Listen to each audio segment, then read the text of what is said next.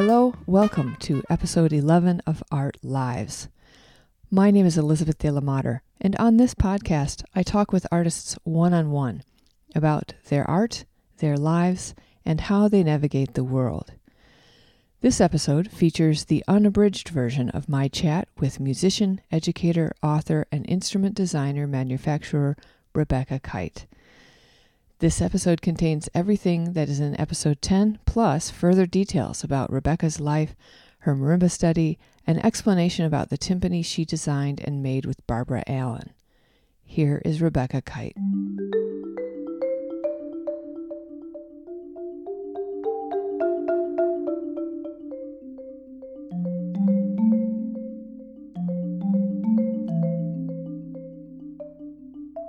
I've always had a lot of interests, Yeah, and both of my parents were teachers, that's right. which I think was very helpful because they could see what my, or especially my mother when I was younger, if I was interested in something, she would help me explore it or create situations or give permission so I could work on things or experience things. Uh, and we lived in college towns because my father was a college professor. Right. Um, some of I got to do a lot of enrichment kinds of activities that were fairly basic kinds of things. But you know, my mother played piano, so we had a piano in the home. Uh, after I was about five years old, that's when we got the piano. She didn't. Uh, she didn't have one for a while, even though she uh, wished she had one. So um, uh, we got the piano, and uh, of course I wanted to play with it, and and uh, did a few some piano lessons with her, maybe halfway through book one of Tom John Thompson, beginning, or or the the first book for young children, or something like that. But um, we didn't do lessons in a real rigid way. It was more exploring. I got to do a couple years later a summer photography class, and this I was like seven years old. My brother and I did it. He was three years older. We lived in Commerce, Texas, which is kind of amazing. Oh, I forgot you were all the way down there. Yeah, and uh, it, the class was just taking uh, translucent and opaque and solid objects into the photography studio or the dark room at the college, and uh, using the enlarger and putting putting stuff on the photographic paper and you know making designs or your hand or something, and then watching it. You know, and this is how we did photography back in those days. We had three water acid or, or development and bath and mm-hmm. wash and stuff like and fix and wash. so you could put the paper, the light sensitive paper, and the the object over that, and the enlarger shone the light through it to expose it, and then you'd put the paper in the water and watch the image come up. So it was really fun to watch that come up, and then you put it in the fix as, when it got as vivid as you wanted it, and then you rinse it off, and then you let it dry, and voila, you've got a photograph, a Right. black and white photograph. And so that was pretty exciting. So I got, you know, I did a lot of things like that, like activities, Sure. kits, those kinds of things. And when I when I would and also I learned how to, to we did cooking and sewing. My mother back in those days, mom sewed your clo- made your clothes. Yep. Um, and you did baking at home. You didn't go buy cookies at the store. You baked cookies. You baked cakes uh, from scratch using a mix. Was kind of like they they were pretty new in the '60s actually. Right. So uh, maybe for cakes they got to be popular, but for cookies we always did those from scratch. Which is also baking and cooking is a lot like you know it's a process like in you know making the photographs. You Yeah. do step one, two, three, four, and you get the photograph at the end. And baking you do step one, two, three, four with the right ingredients, and you get the cookies at the uh-huh. end. And so for music, you just like figure out how to do one, two, three, and four to get the sound and work with it, and then you've got some music. So it just seemed like another Huh.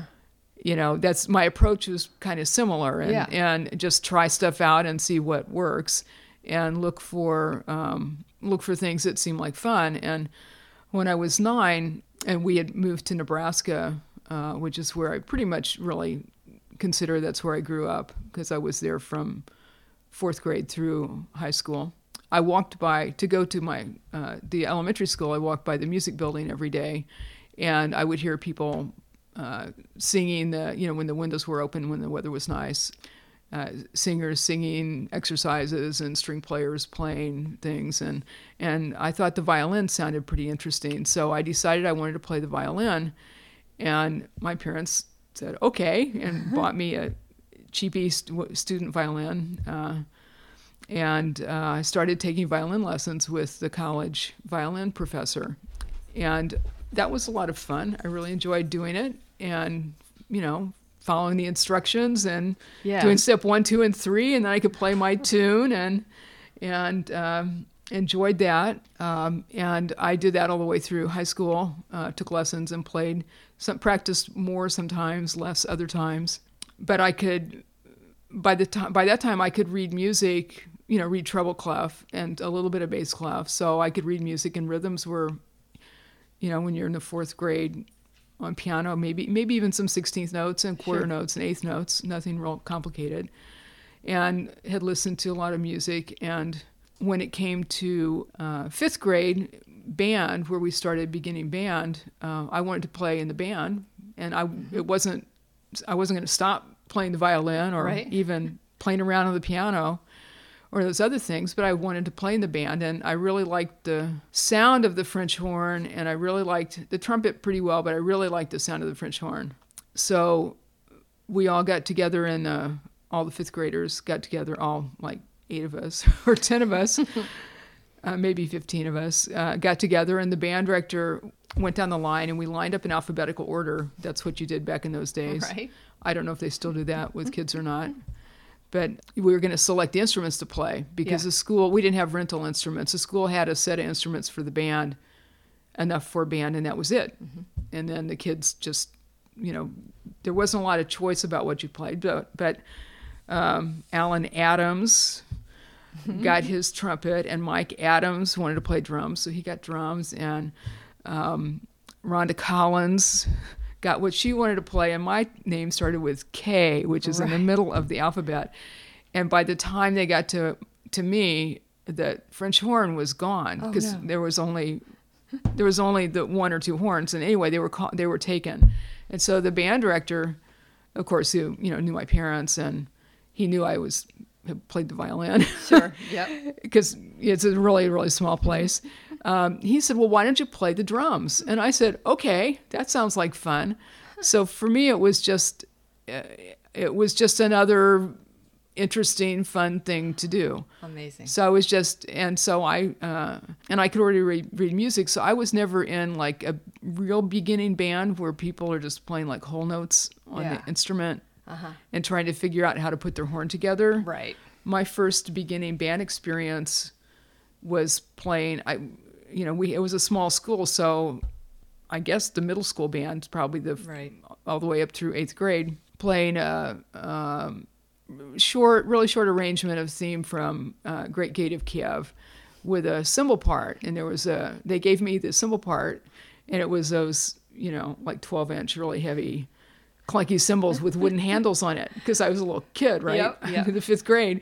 And so I got to do da, crash, da, crash, da, da, da, da, crash. And it was great. So I loved that. So I was really, really hooked. It was really fun. Um, but I was never really in the, like, a, I was never in, in a group where people couldn't play at least at that level. Sure, I wasn't really right. in the beginning band because I could already, I could read that right away. Right. Because it was, you know, half notes. Yeah. And I didn't really have a percussion teacher because the band director was a saxophone player. Uh, he did beginning lessons. I used the Haskell Harr book one. In the Haskell Harr book two, there are a lot of instructions. Like he tells you, he teaches you how to do a how to bounce the snare drum stick, to Yep. do a double stroke roll. You know, and I wanted to be able to do that because I didn't really know what it was. My band director had asked me to demonstrate closing a double stroke roll and closing and opening it for his um, daughter, Uh-huh. who was a college uh, music ed major. She was, uh, I think she was a violinist. Anyway, there was a percussion methods class, and there was only you know one student in it. And he he asked me to play, and I said, well, I don't know what that is to open and close the roll. And he said, well, just start out slow and then go fast and then go slow. And so I did that because we had been doing buzz rolls. Sure, sure, sure. Um, so I did that. I think I was in probably in the seventh grade when that happened. I mean, I was like clueless really about what it was he was asking me to do. There wasn't YouTube at the time for you to see other drummers. Well, there wasn't anything. there was there was no other additional information and no other drummers that could do that. Yeah.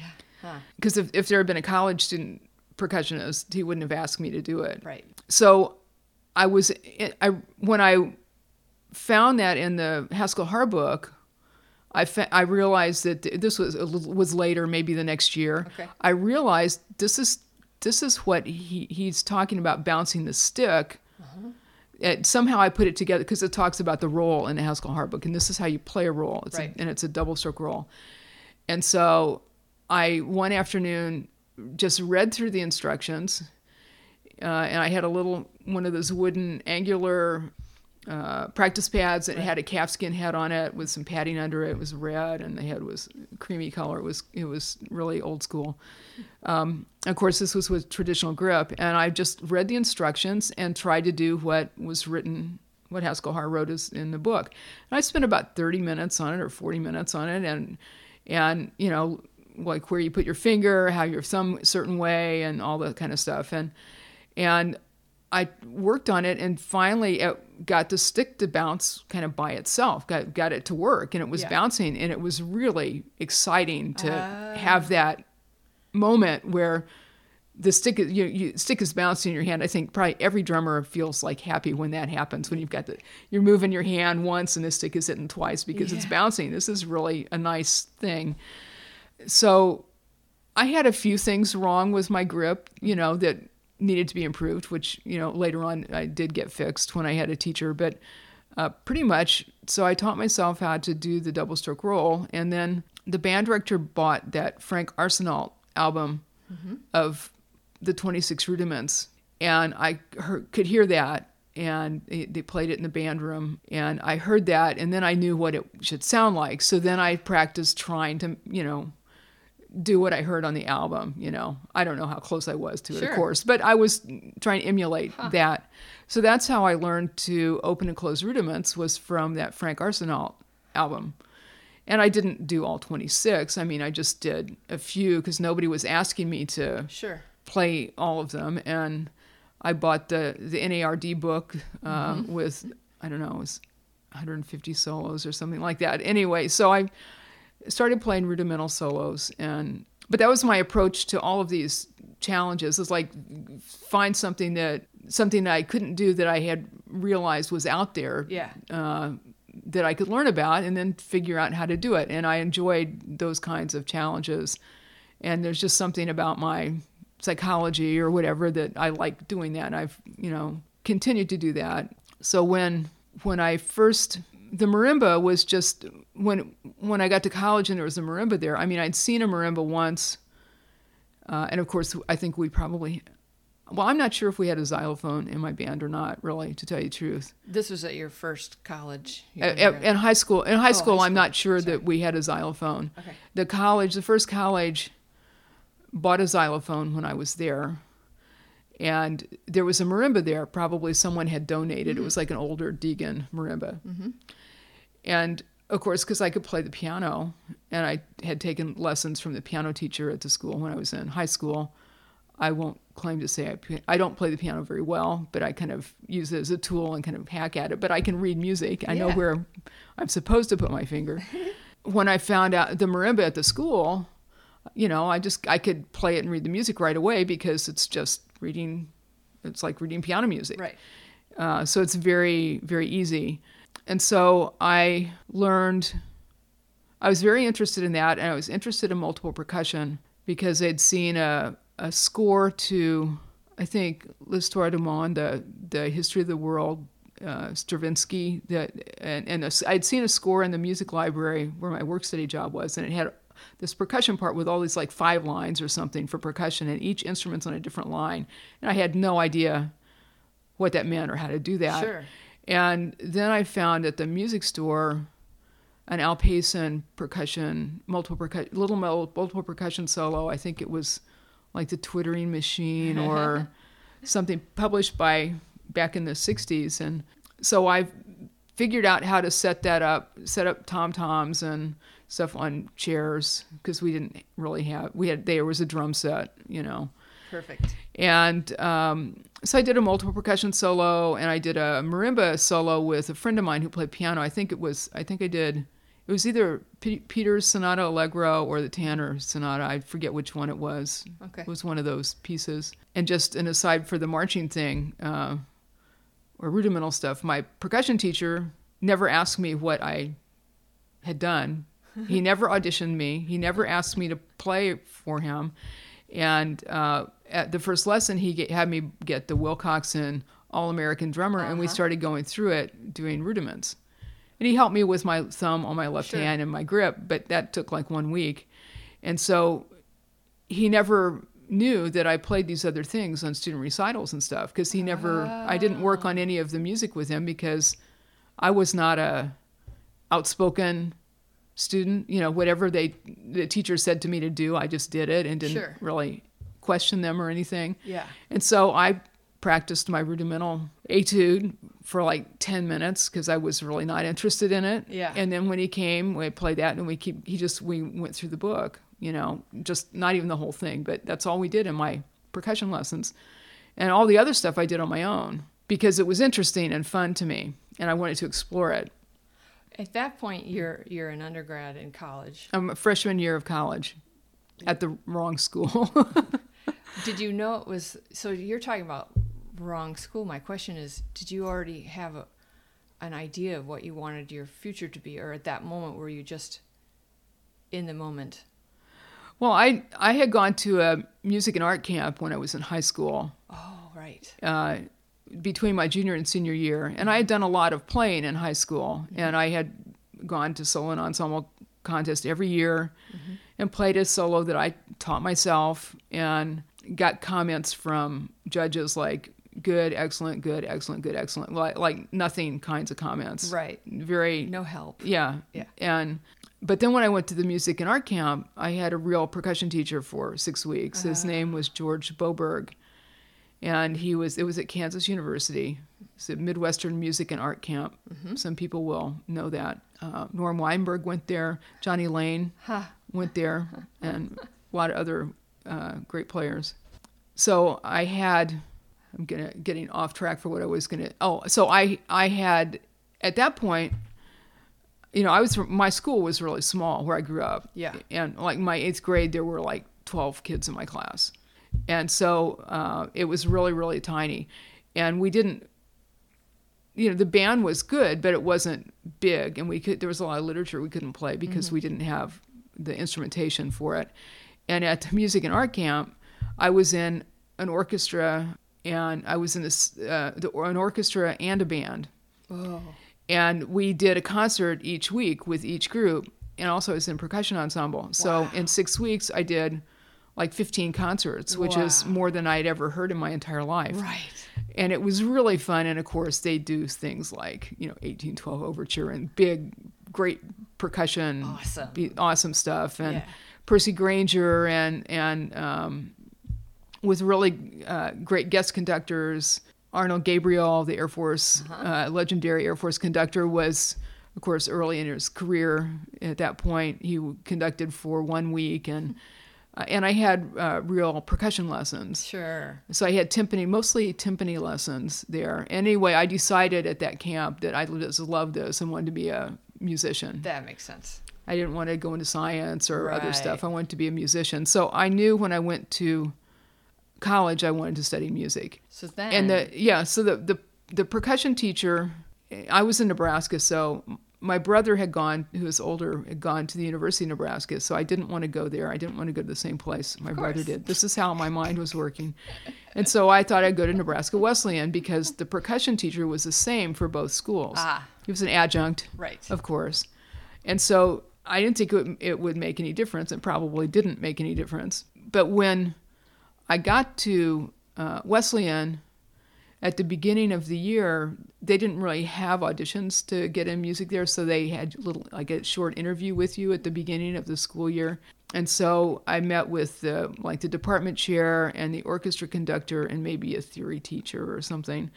And they, you know, just to get to know me and ask about my background. And so I told them Sure.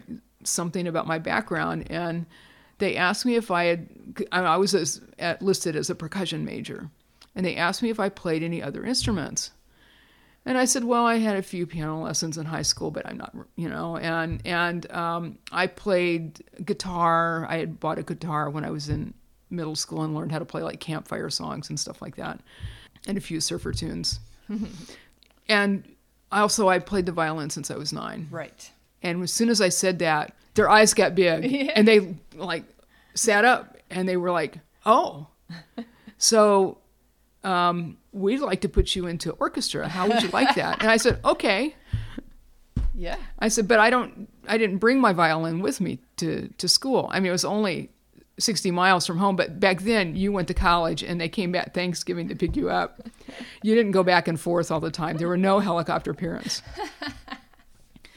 and you didn't really call much and you didn't need much money because there wasn't any place to go Yeah, to right. spend it, really. So, anyway, um, they said, We'll loan you one from the school. Oh. And I thought, Oh, that sounds interesting. And they they gave me a violin and to use, and it sounded a whole lot better than my student violin. And I really liked it because it sounded so much better. And they said, We're, we're also going to sign you up for violin lessons. And I said, Okay.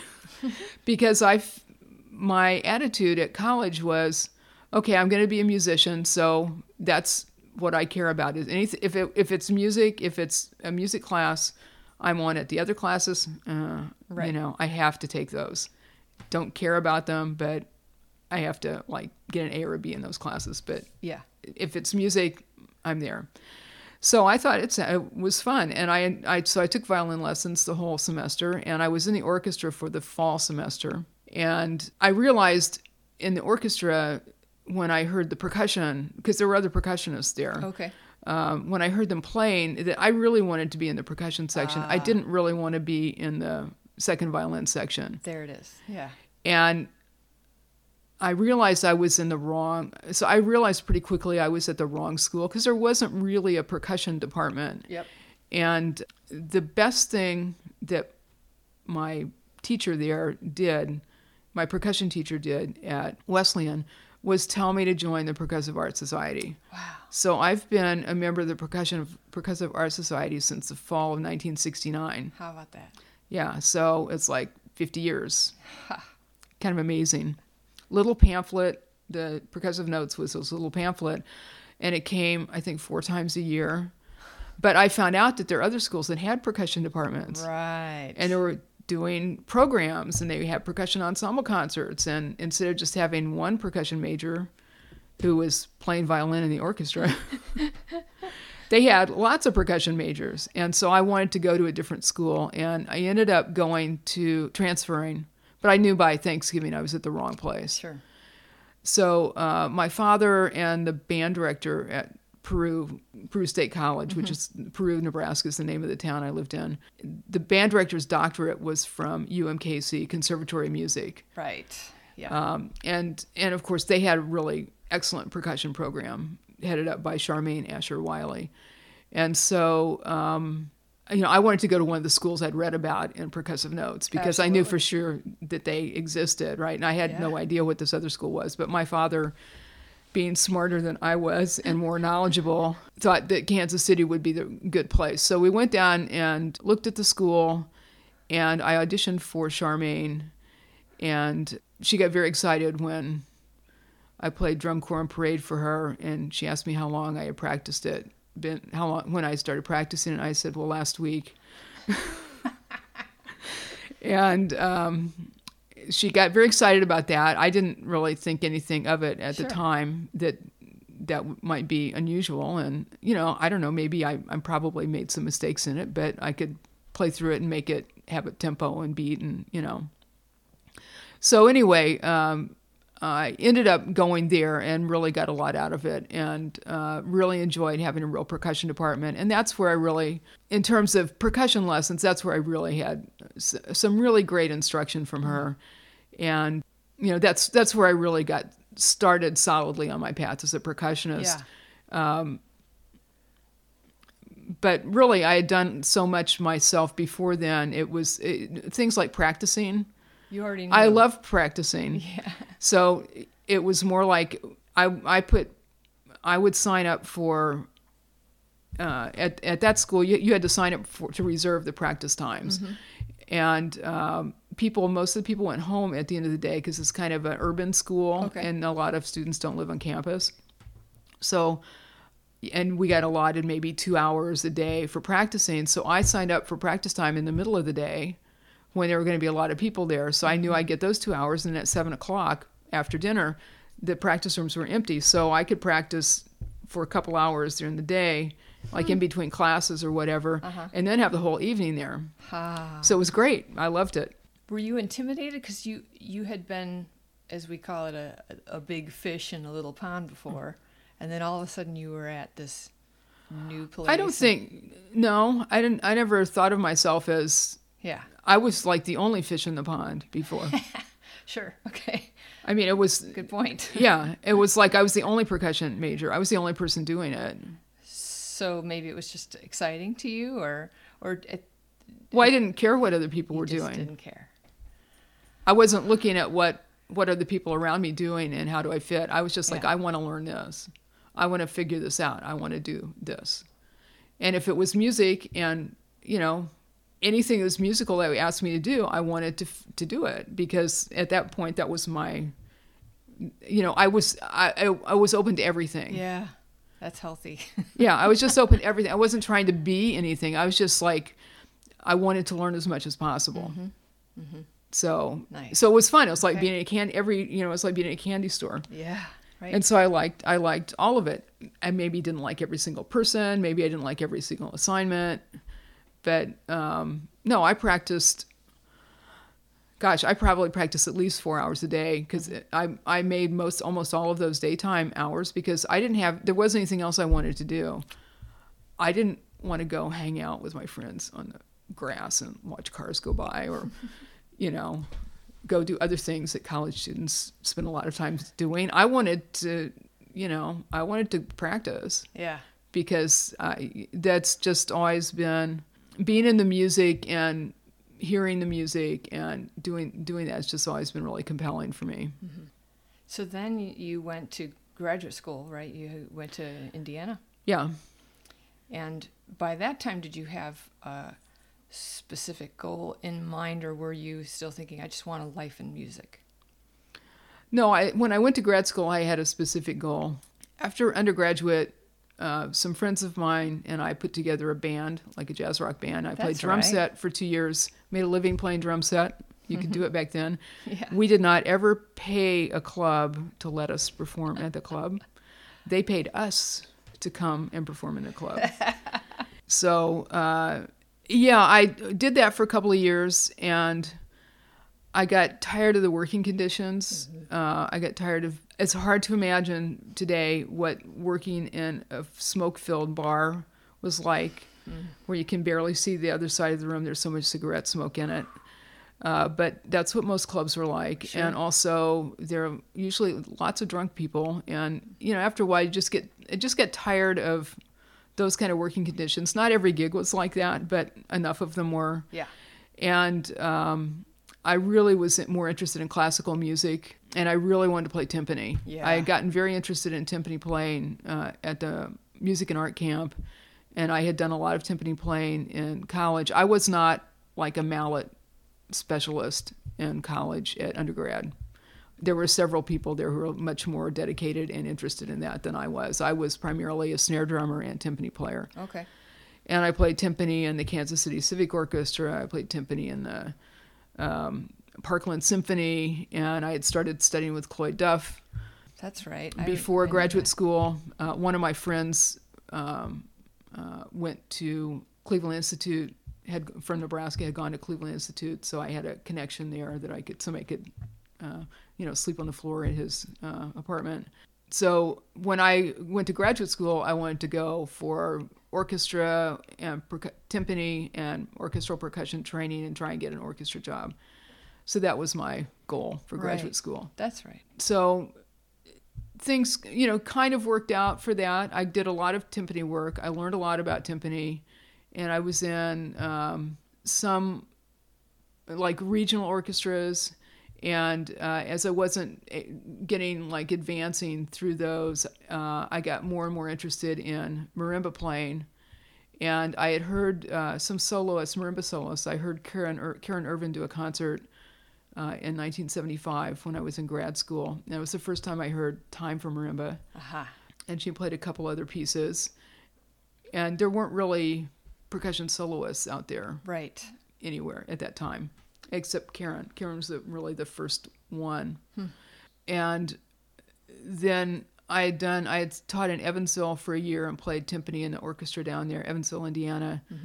And uh, I so I learned some uh, solo marimba literature, and I had I had a marimba, I had a Deagan Model 40 that um, I, you know mostly I I liked playing through the violin sonatas and partitas. I played a lot of violin music and some guitar music because I love classical guitar Yeah. repertoire. Absolutely. But you know, it's this kind of a small sounding instrument, pretty Yeah. and nice and rich, but very small sound.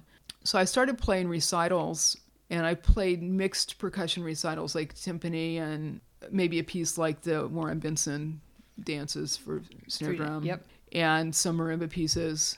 So I did those those sorts of things, and then was really I was, you know, I was.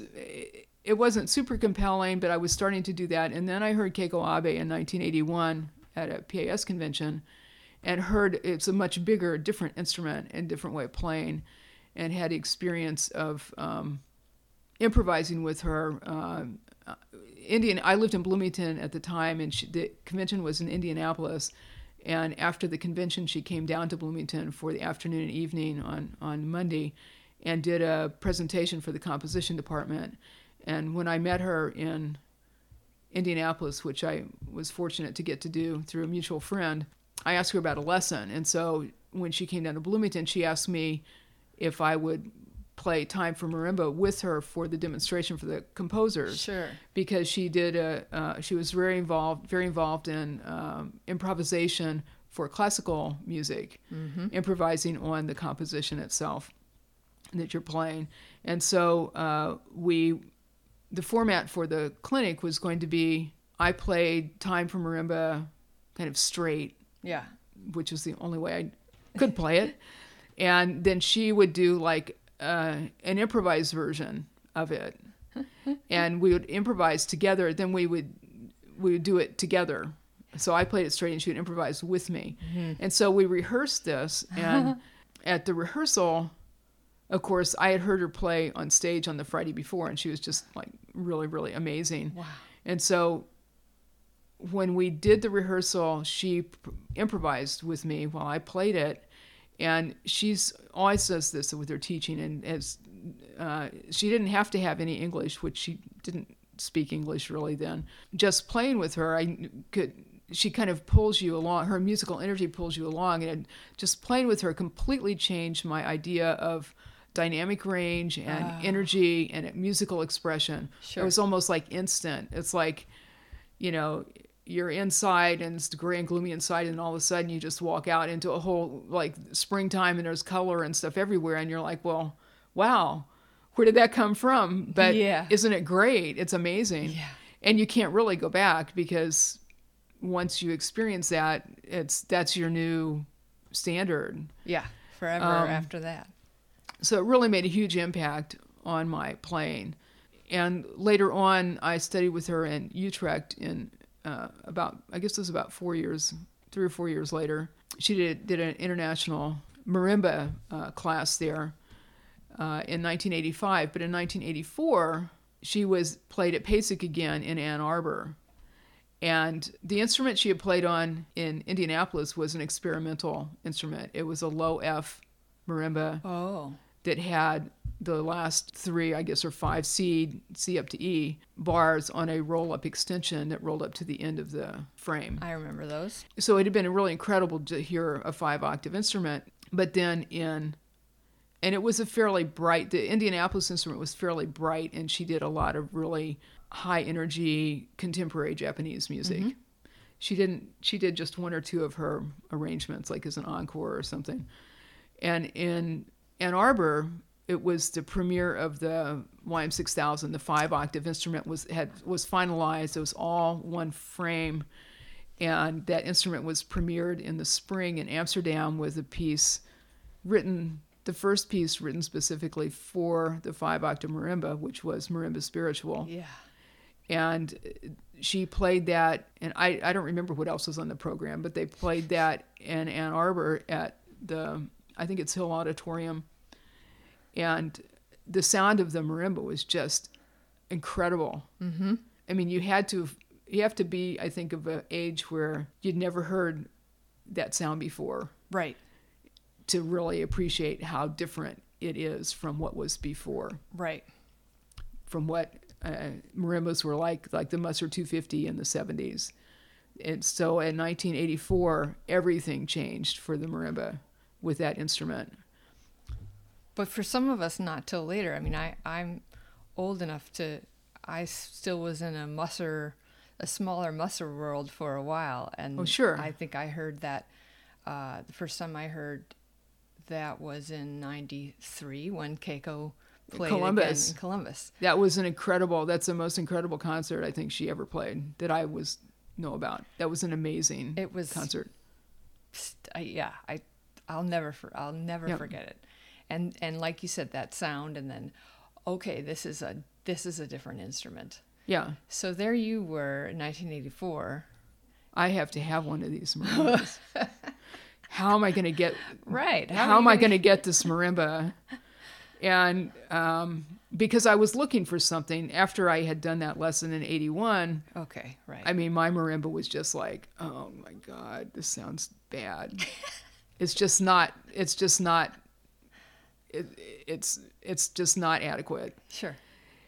And so it was hard to practice because it was like, really didn't like, you know, was, it just was not even good enough. I mean, it could do some things with it, but, you know, like you could play conversation Yeah. on it or one of those little, you know, five pieces after Paul Klee or and I did those things. I did play some of that repertoire on concerts. I played in places like the Wine Cellar and the Art Museum and and those sorts of things. But I really wanted I wanted the five octaves and back then along with, you know, Marimba Spiritual, which of course was not published at that point, I wanted to play the be able to play the Bach cello suites at pitch Right. because I loved the sonatas and partitas and I loved the cello suites. Yes. And that's and I wanted to be able to play classical guitar music at pitch.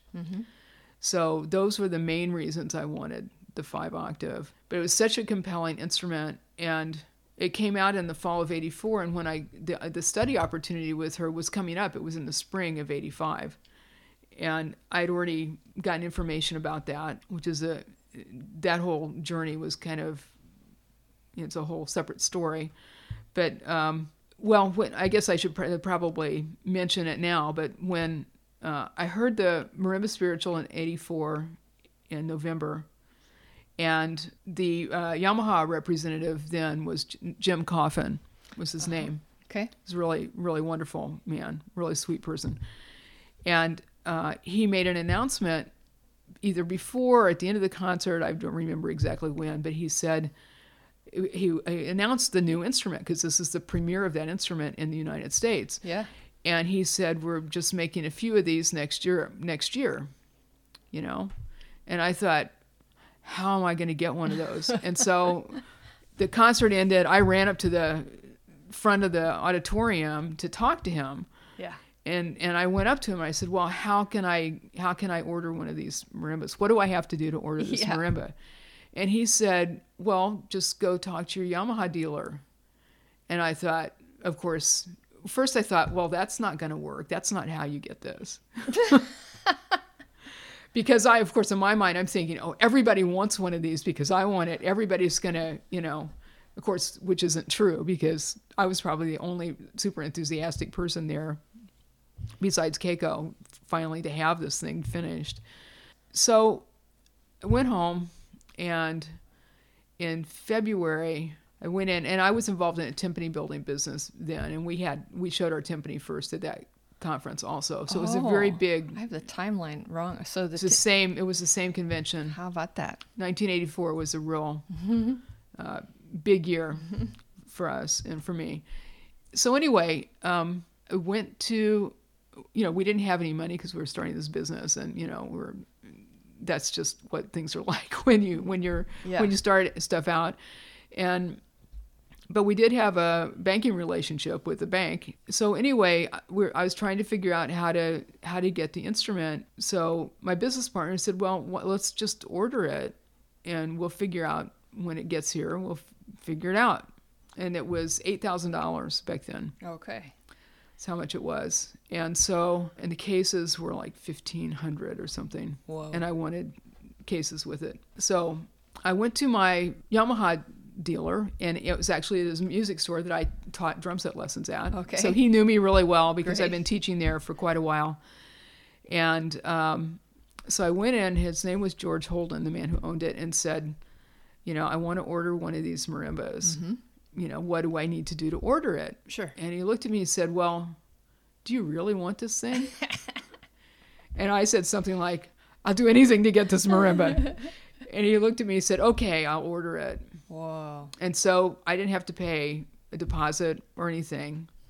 He ordered it, but it took a couple of back and forths and with Yamaha to convince them that this was like a real order or something. And, you know, because they had seen the timpani business, they knew my name from the timpani business. Okay. So I think maybe they thought I was going to like copy it or something. I don't know. Which Oh. was a little kind of laughable if they.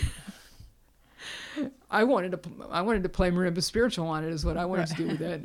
Um, anyway, so finally they accepted the order, Uh-huh.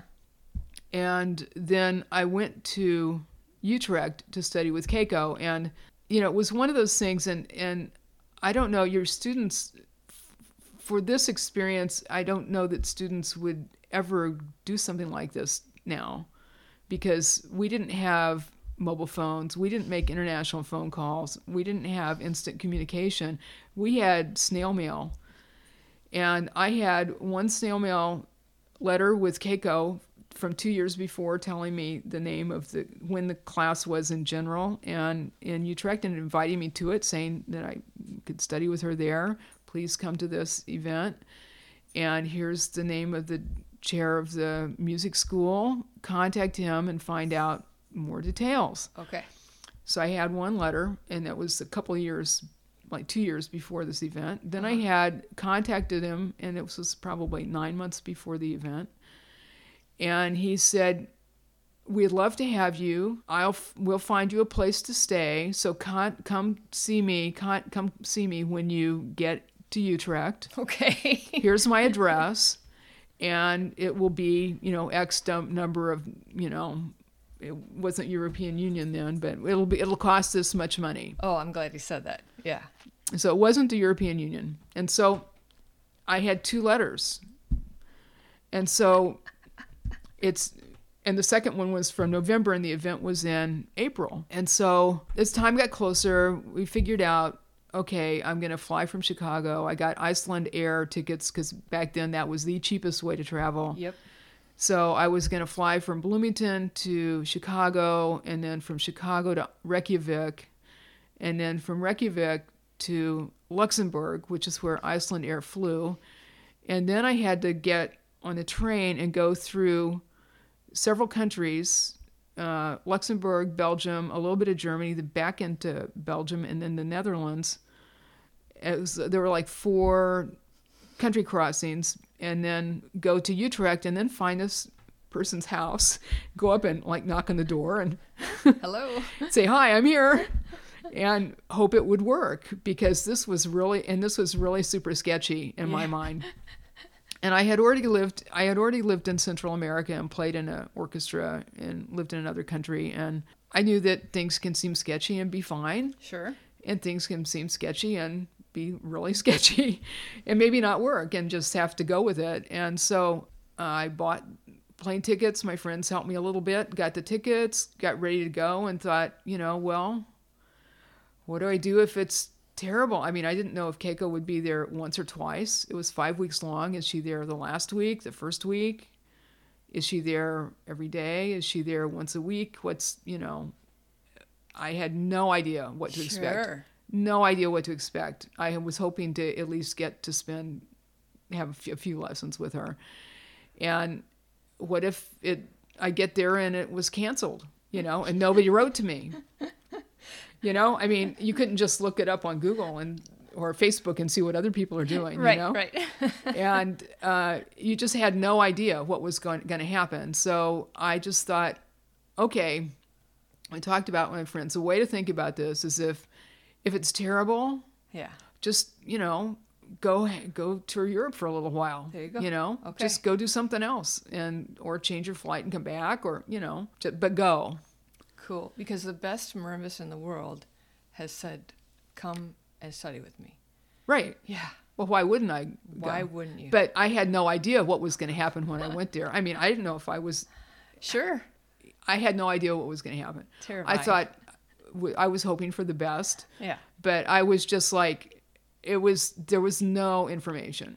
I mean, I, there was those two letters over the span of like two years, so it was very sketchy. So, so I fly there, and my planes, my plane's flying over like the Northwest Territories, and I see golden, you know, Northern Lights under the plane, and I think it's all going to be okay. Oh, wow. I no, it was kind of silly, but but it was like, oh, this is really kind of amazing. Yeah. The whole thing is kind of amazing. I can't believe I'm doing it. And so um, I left Chicago. I left Bloomington at like eight or nine o'clock on Saturday morning, and I got to Utrecht at about seven or eight o'clock on Sunday night. And I was traveling the entire time. So I got to those places when I got to Luxembourg. Every country stop, you had to sit in a train.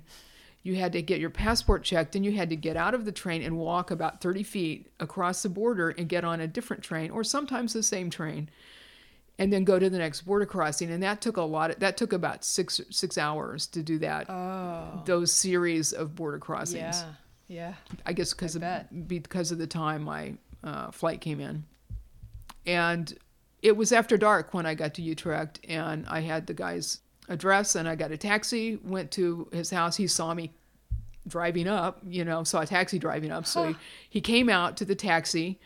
The this is the dean of the conservatory. He came Yeah. out to the taxi, and he he had and he gave the taxi driver the woman's he had found a you know a rooming house a, Okay. a woman's house who let out rooms in her house for students and um, gave the taxi driver her address and called over and said I was on my way. so taxi driver took me over there. She came out and helped me and showed me my room and I had a little hot plate and a little refrigerator and and had a room and the and the next morning she went with me on the bus to show me how to buy a ticket and which bus to get on and how to get off and she took me into the building into the conservatory and it was I don't know nine or ten o'clock in the morning and so I was in there with I got there so that all worked it was kind of astonishing Yeah. but it worked and I was very happy about that. And um, so I got to the, the building and about 30 minutes early and was sitting around, we're all sitting in a circle. There were probably, I don't know, 10 students. Okay. And it turns out I am the only international student. The other students are just students at this music conservatory in Utrecht. Okay. So we're sitting around in a circle in the percussion. It's an older building, so there's a, like a large room where the percussion equipment Yep. was and where they had rehearsals and the, we had the class and stuff in there. And right on time, the door opens and the percussion teacher comes in and Keiko's with him and she looks over she sees me right away and she walks right over to me and says, "Oh, I'm so happy to see you. Wow. You you ordered my marimba." Ah. and I was I was like stunned because the first thing in my mind was like, how did she know about this? And now, of course, I realized that the first thing that happened when my order hit the Japan desk was somebody called her And said, do you know and this? said and said, "Is it okay if we sell your model marimba to this person in the U.S.?" Ah. Probably.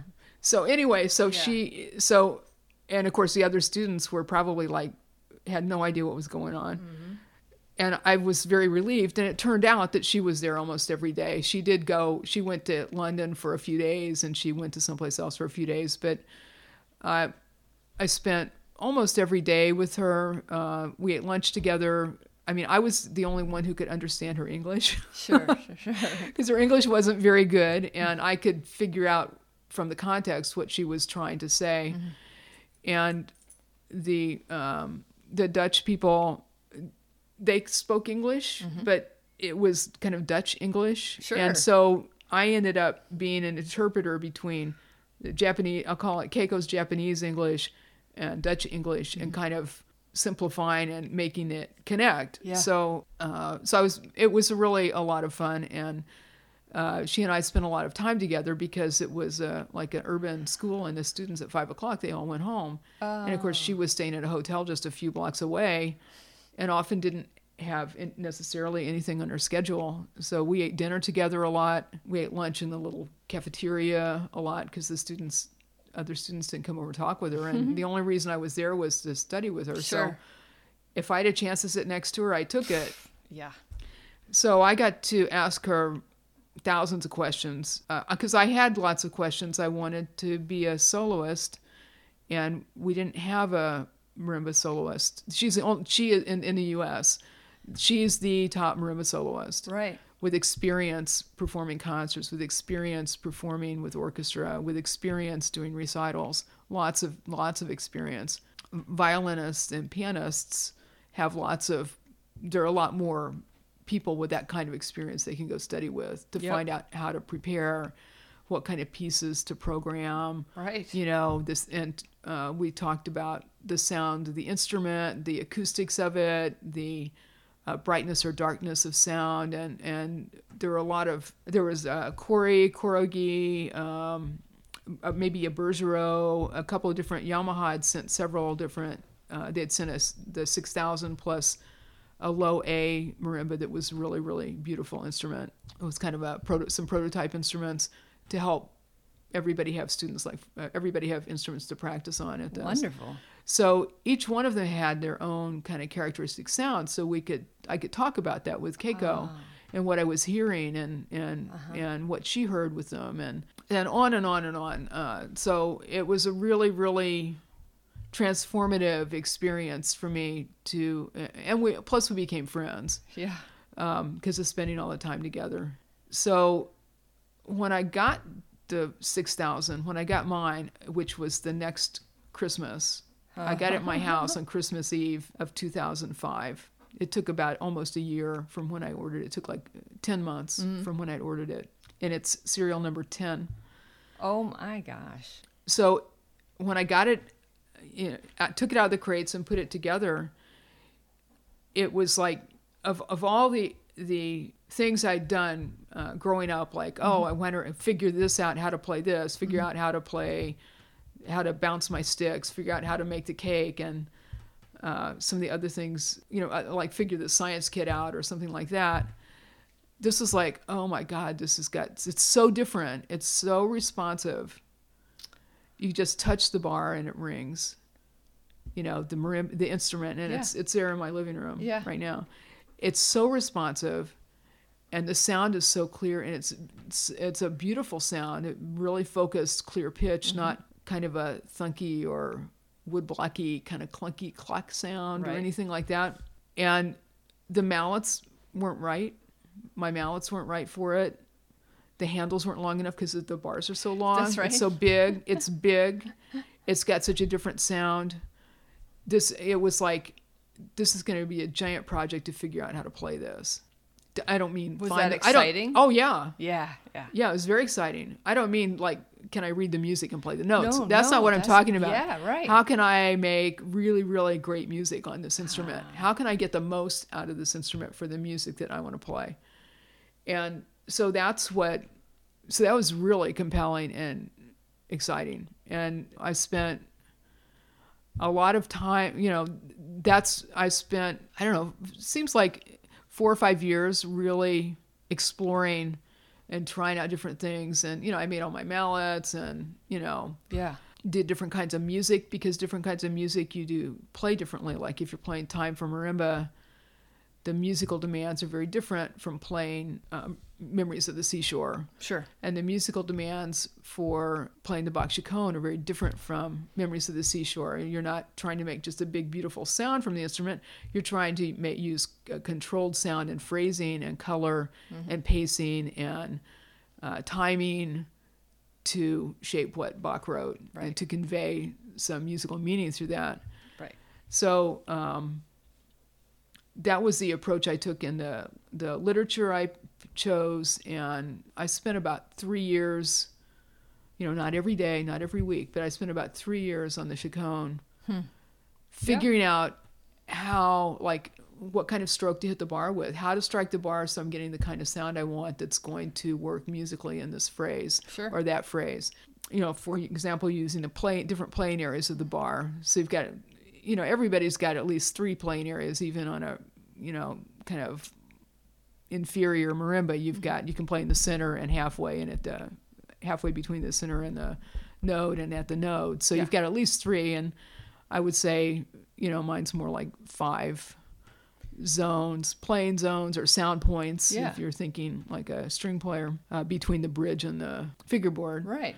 because you get a different kind of quality of sound and Sure. it's it's not like the violin but you do get a different kind of quality of sound and you can exploit that for musical reasons and how to connect how to make how to make note groupings sound connected how to how to make notes uh, separated sound separated those kinds of things. And then also working with a different range of the instrument because it, it's almost like you've got we've got three different instruments. The bottom two two and a half octaves has very different kind of response than the center of the keyboard does. Right. The center maybe two two and a half three octaves and then you've got the very top part which is a lot kind of xylophonistic Yep. and how do you incorporate that for example a piece like dream of the cherry blossoms you're working at the two extremes with that Right. fairly frequently Yes. as an example and how are you going to how are you going to manage that when you can't change mallets because you have to maybe hit the bars differently you know if you've got to use a harder mallet down on the low end and make it sound okay you know and voiced mallets and so there's just a huge number of things to figure out with that And you got to dive into it. yeah. Yeah. So, uh, and I'm still exploring it, Sure. uh, still working with that. So, yeah. So that instrument, and you know, Keiko's idea when she worked with Yamaha on that was was to create an instrument that was similar to a piano in the fact that you've got these different qualities and characters of the range of the instrument Right. and you can play a lot of different styles in a really wide dynamic range and you've got a really strong bass and you've got a really bright speaking treble part at the, or at the highest part mm-hmm. and you've got this beautiful the middle part you know so we have that that 6000 is kind of the it's like the physical embodiment of her musical aesthetic Yeah. in terms of what an instrument should be uh, what a marimba should be And that's actually very similar to what you did with timpani. Yes. It's very interesting because the timpani sound and that marimba sound are really, really have a lot of similarities Uh-huh. Yeah. in terms of the focus. And I'm not sure how that happened, but it did. Because we came, the, the things that affected the timpani sound happened before I got the 6000. That's true. Right. So, uh, do you mind backing up and, and talking about was it for you a matter of solving problems or, or doing it right? You created, you have patents on drums. You created new ways of drum physical parts actually working together. Did that start because you wanted to fix something or seek, were you seeking? Well, I mean, the, the, the answer I'm going to give is kind of like it only makes sense when you're in your 30s that you would do something like this. because you lost your, you haven't figured out that you've lost your mind yet. Um, That's so great. well, one of the things, you know, I wanted to, I was still primarily a timpani player. Yeah. So the, the timpani, the, the seeds of the timpani business were like in 1980 or so. Okay. 81. We incorporated the business in 1982, but we had thought about it before. Right. I had one of the jobs I had was taking care of instruments at the like percussion technician at Indiana University, taking care of Right. the timpani. And I've always been fairly mechanically inclined. I like to to make things. I liked models. I had I made model rockets, and I like to take things apart and put things together. And uh, so I'd always been fairly mechanically inclined since I was a child, and that kind of combined with with not having instruments to practice on and access to instruments to practice on. And I was working at I worked at IU for a short while taking care of the instruments and I had done a lot of maintenance on the timpani. Of course, you know, new timpani heads on like Ludwig style drums. We had a lot of those and we had uh, Goodman chain drums and we had hand tuned timpani Right. and we had two sets of Gunter Ringer timpani, uh, one that stayed in the Performing Arts Center building, and one that stayed in the like percussion office, kind of for special use, just for a few special students who got to use those professional drums, and I was not one of those special students who got to do that. And but when I uh, when I took care of the instruments, I wasn't a student anymore. It was a few years after that, and I did over. I overhauled this. In, well, maybe overhaul's not the. I took apart and lubricated Sure. all the part, cleaned and lubricated all of the moving parts on the Ringer timpani. And when I did that, I found I there were already flaws that I knew about. I knew that the that when you move the pedal up and down a lot uh, frequently, yeah, it would pull. I knew the heads pulled to the side, pulled one side off one side, and you know there were some things that were kind of um, not easy to to use, or I thought maybe you know I thought were kind of awkward. I didn't really like having to lift your whole leg up to go to a lower pitch on the drum. Right. That seemed like you're you know you're fighting gravity to do that. You know it it seemed kind of awkward to me. I preferred uh, uh, a different motion. Uh, we didn't have Goodman or Hinger timpani Okay. with it had ankle motion. We, but we had the ringer, the professional drums that IU had all had that leg, Oh, yeah. that leg motion. And when I took the when I took it apart and started looking at it closely, um, I noticed that, and and someone was helping me when you push the pedal up and down. And went through the whole range. They have a really big range, like over an octave on each drum, which That is, is really nice awesome. thing. And um, when you did that, the support struts on the on the 30 inch drum, or the 30, it's 31 on the, the biggest drum, you could see the support struts bending up at the top when you got to the higher pitches. Oh. So you just with with your eye, just stand, sitting there, look at it, you saw it move, and I thought. I had never looked at it that closely before. Uh, this one day that was really inspecting them, and I thought, that's kind of scary, because I know there's a whole lot of tension on that head. Right.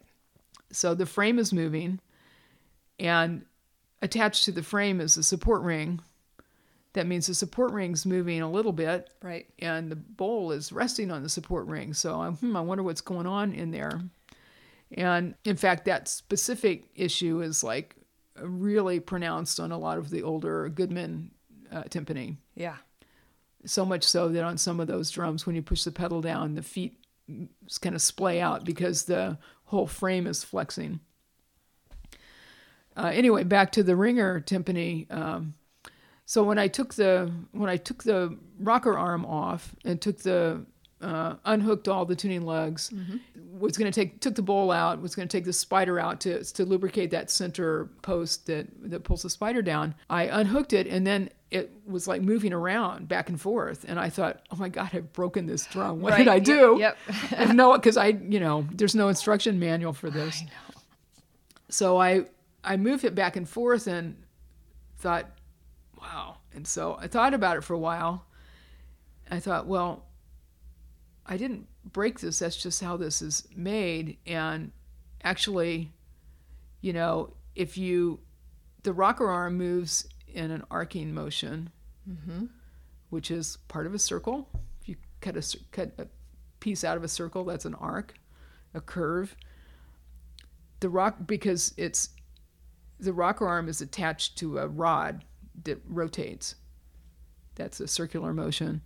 And so the rocker arm is the part of the timpani that goes between the what you push down with the pedal and what pulls down the spider. That part's called the rocker arm. So one side he pushes down. When you push the pedal down, it rotates, and then the head's pulled tighter. But that wasn't pulling the head down in a straight line. Right. It wasn't pulling it down evenly on both sides. Yeah. It was pulling it down more on one side, which I already knew about because you could see it. The head, no matter what you did with that head, after you played it for a while, it just pulled over about a half inch or mm-hmm. so to the side. And then I realized it moved the, this this post in the middle moved so much because that's how much space there is between that's how much bigger the hole is than the post yes. so that's called the amount of play and it's almost it was like three quarters of an inch when i measured it this Huh. space so each side had that's like six eighths each side had like three eighths of an inch clearance on Right. each side of the post mm-hmm. and that's why it has such a big range because it doesn't it's it's moving in an Ah. arcing motion but it's not getting stuck inside Yes. the the uh, uh, cylinder cylindrical space that it's moving in it's just kind of free floating in there Right. in a arcing motion Which makes sense. right and i thought no wonder it pulls off to the side Yep. because it has to be pulling straight up and down if it's going to be because it's only going to be in tune really in tune at one pitch. Yep.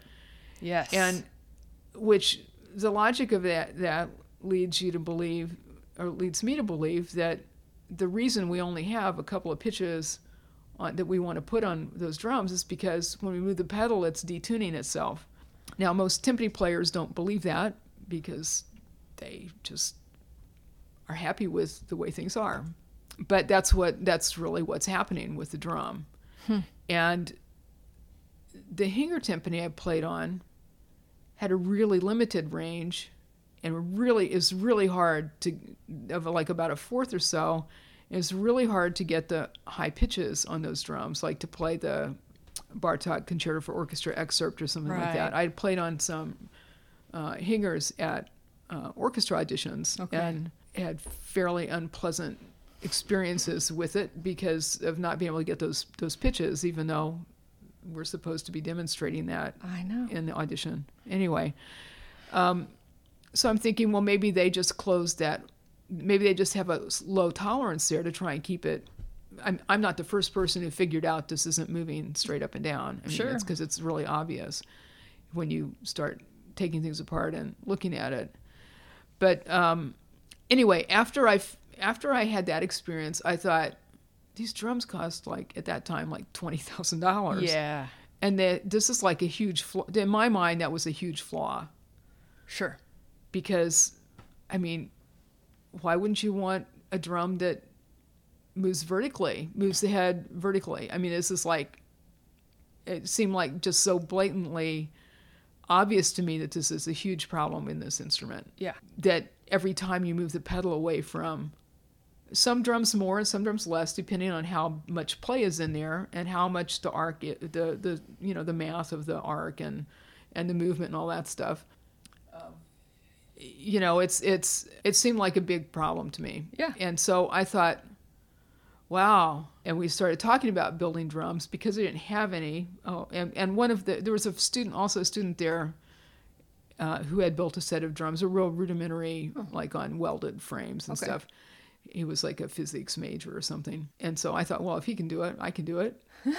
if if other people can do it, I should be able to figure this out. Okay. Um, So I th- so um, Barb Barbara Allen, my business partner, and I started talking about, well, let's build some drums, and I said, yeah, because let's you know fix this. So we wanted to build a drum that worked better and sounded and sounded better. And uh, mostly I was comparing it to the ringers because that's what we had And those were at the top. Supposed to be the the top of the at, line. at that time, yeah, Yeah.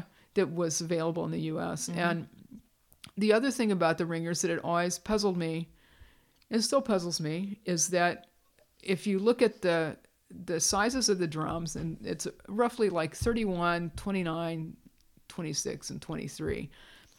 And if you look, there was a picture of uh, Lud- Ludwig's advertising for years and years. It has the drums all spread out in a row with Bill Ludwig standing behind them or something, Okay.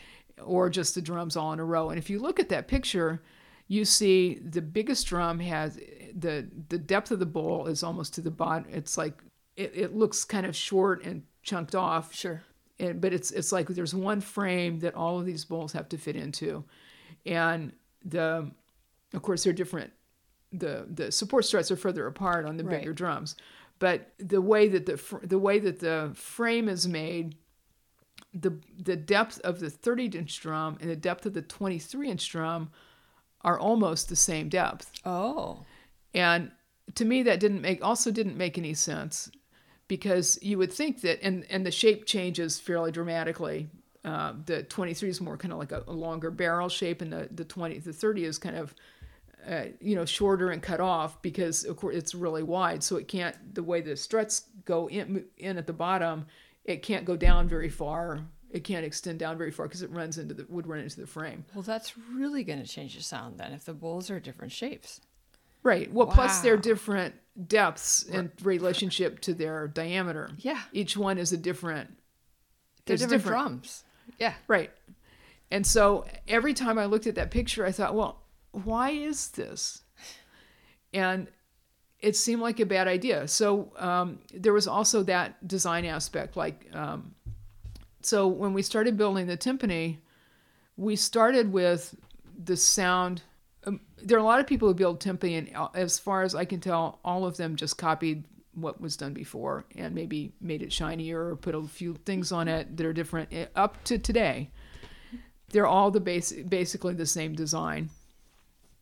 Uh, the, the modern the modern drums, although there's companies experimenting with kind of historical Yeah. uh, drums that never really made it in the marketplace, but are really unique and uh, interesting. That's kind of popular right now.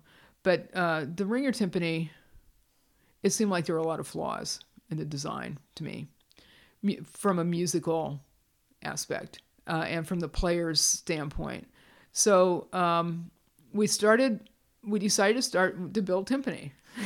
That's the decision. I think is like, why? I don't know because we were too dumb to know it's like a really daunting idea. Wow. We just thought, well, well, let's just start doing it. So if you start, if you just start, that's the hardest part. Sure. And so we decided to start with the bowls because if we couldn't get if we couldn't get bowls, Right. we didn't need a frame. That's for sure. So we thought we'll start with the bowls, and um, that led to meeting Robert Picking, who was 104 years old or 102 years old, and uh, Bucyrus, and learning he wouldn't make bowls for us because he didn't want to. He was making them for Hinger and the other people and others uh, and Goodman, and he, you know, Yeah. so he thought he would get rid of it. He was really great. We really uh, loved meeting him and uh, hit it off with him. But he, he, he, we asked him to make them, make the bowls for us, and he said no. And then, and he, we said, well, we want a different shape anyway. And she, he said, well, if you have some patterns, if you bring back, can make some patterns, and we'll talk about it Oh. maybe I'll teach you how to do it.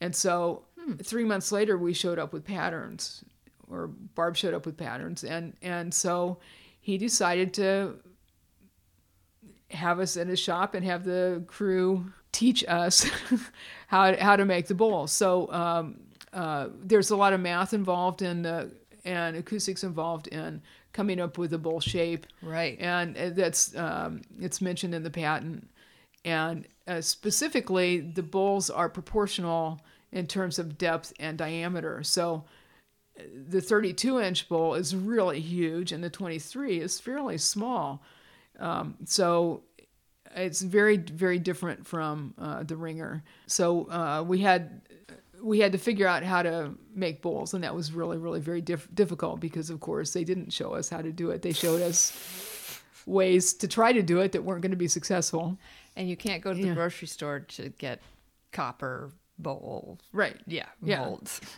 yeah so uh, and we had to find equipment and that was a whole saga in itself which i won't go into right now but um, we did manage to do it and we showed our timpani at that 1984 convention in uh, ann arbor and it had that that had that really pure clear sound Yeah.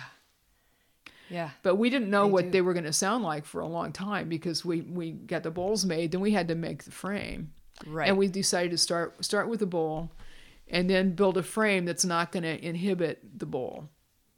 But also a frame that we can, you know, that there's a cross piece that you can put the support struts any distance you want. So we're not going to have that problem where for the bigger bowls and the ringers, the support struts are fixed at the bottom and then they tip out away from that for the the larger sizes and we just slide, you know, move the support struts in or out on this cross piece wherever they need to be for that size. It's mm-hmm. all in designing a it's a different design for the frame so that Yeah. you can do that. So you don't need more parts, you just need you just uh, assemble it in a different place, drill Right. holes in a different place. yeah. So it was spring, I think it was in the spring of 1984 that we first had a spider Wow. and tuning lugs and a counter hoop and to, so we could assemble a drum. And so the drums come apart. So there's like a top and a bottom. The sounding part is the top. And you just, if, if you don't have the frame, you can just put this special size bolt up through the, the, the bottom of the, the, the cross piece that holds the support struts right. and up through the spider and just put a nut on the top of it and use a wrench to tighten it to pull the spider down. And uh, we made a set of those. We made three of those, and I took them to Boston uh, for recording session on Kay Gardner's Rainbow Path. So that was the actual premiere of those drums. No paint, no pedal mechanism, just the wrench, but they sounded they sounded really really great. Huh. And that was the f- first time we heard them. We've been working on it for two two and a half years. So that was kind of amazing. That's that's and then you showed them at PASIC. the yeah, on, on a on a um, prototype basis, right. not production basis. And that all is uh, that was to fix and for sound. It was to get uh, pitch to play music and Yeah. be musical. Well, we were hoping to sell them and you know have a business too, Well, but then there's that. yeah, but you said about it for the same reasons Keiko designed the marimba. right. But I didn't Yeah. know anything about the design, marimba design. Then Sure. I had no idea. It, it was it was to make something better, sound better, and work better, Yeah. and be better. That's what we wanted to do. Yeah. So it's looking back on it, and you know, right now there's a uh, exhibit on. I donated the prototype set to the PAS museum, and it's still on display. It'll be there another year. Yeah. Yeah. So there's you know the story, and you can see the drums, and I saw it. I think I think that they're amazing, and I, I think that if they had just come out last year with social media, it would be a different story because yeah. I probably I imagine you've been hearing from people this year ever since you donated them.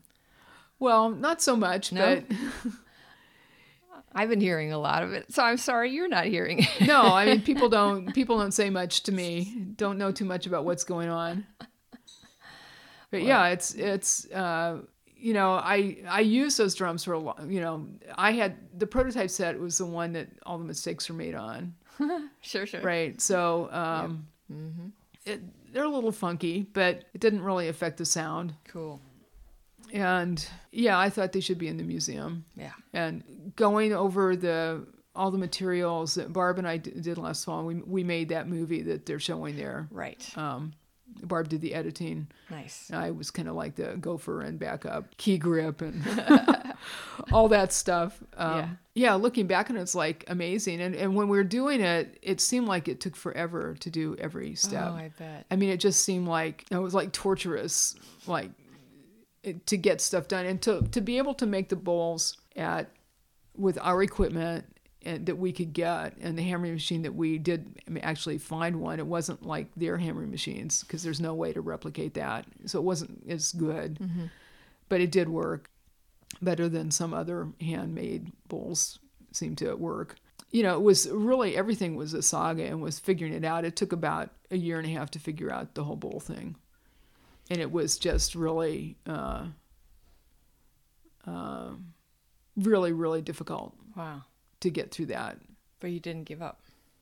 No, hadn't tried everything yet. Yeah. Is that basically? Sometimes there you? were prayers for inspiration. Okay. All right. it was not smooth. It was not easy. It was very, very difficult. Sure.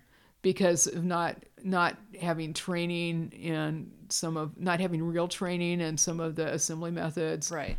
Not really having training in like welding and soldering and brazing and and metalworking and stuff like that. So there was a lot of trial and error. Yeah. But yeah, it's kind of amazing. It's really amazing. Yeah, looking back on it, it's like, oh my god, I can't believe we did all that. And it didn't really take that long. When I when I look at the time, I I wrote out a timeline, and I'd never done that before. Because when you go through it, it just seems like this torturous experience. you know, this isn't done yet. This isn't done yet. The you know the major, you know, won't say his name is calling us saying you must deliver these by the next month or else or else or else you know get it done Yep. you know and we're Yeah. saying are they done yet and i say well no no they're not going to be shipped then they're we are waiting for blah blah blah part from supplier blah da da da da so it's probably you know i'm not going to give you a date until i know exactly that they will be shipped on that date Yeah. so there are some moments like that that I'm probably the only timpani player musician who ever said no to that conductor. so that was kind of entertaining, but Interesting. but yeah, to get yelled at by people on the phone. But you know, it's so you also ran. You ran a business. You started. yes, but we we we pa- we we started a corporation. Uh huh. we had a few like family shareholders, you know, who believed in us, even though they thought we were crazy. um, so we started the corporation in 1982, and by 1984, in two years, and we hadn't done any of, we had done thinking about it and maybe some some stuff, but in those two years, we went from starting a corporation to showing at a convention. Incredible. Which, when you, if you look at, if anybody's ordered, what is it, Kickstarter? Yep. like a Kickstarter, you know, high tech keyboard for your computer that's now been six years and they still have your three hundred dollars. you don't have your keyboard, or you know, actually two years is incredibly fast. Very fast. And we got a at that convention we made a sale, oh. and so we got our first sale there. It was to one of the Air Force bands, uh, the one in Langley, uh, Norfolk, and the paperwork for that sale wasn't completed until March. The contract. You know, the person said, "I'm going to buy these drums." Sure. Sure. okay at the convention and then the next november we had he he wanted to buy them in parts like the top part the sounding part Oh, right. Right. Right. And the bass another part because then he could buy because he had a bigger budget for parts for things Yep. than for new instruments Makes sense. and he was a supply sergeant so he was like total "Nah," sense. and, he, and they ended up buying two sets but so then by the next november we had delivered you know i guess it only took a year to figure out the bowls How about that? but the next november we delivered the these that we called them a crank chain drum you had a handle that you turned and a bike chain on it so you didn't have to have the pedal mechanism so we delivered that and then sometime the next year or so we delivered the bases. and that's actually very fast oh, that's my. faster than some companies that have been in business for a long time that handcrafted timpani Yep.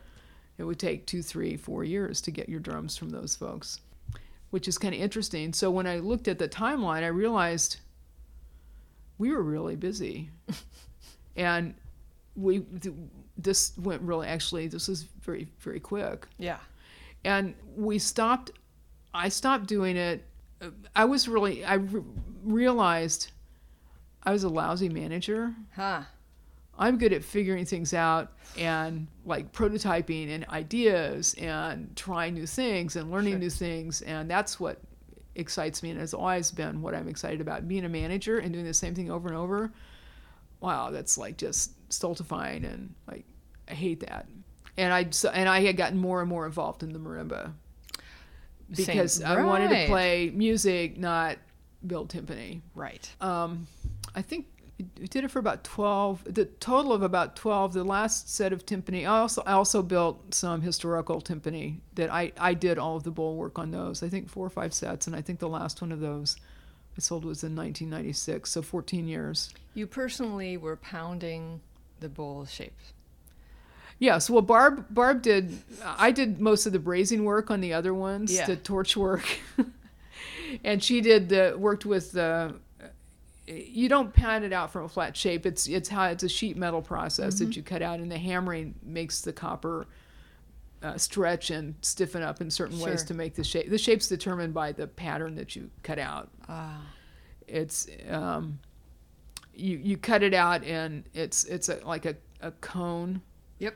Like a an arc, two parallel arcs, and the long one on the top and the shorter one on the bottom, and that tells you what angle Sure. the it's going to be. And so then you put it together with a seam, a little bit like sewing, Yep. with torch and brazing compound, and and and um, and then you use when you hammer it, it's it that makes the copper stiff and it work hardens when you hammer it with a wooden hammer Aha.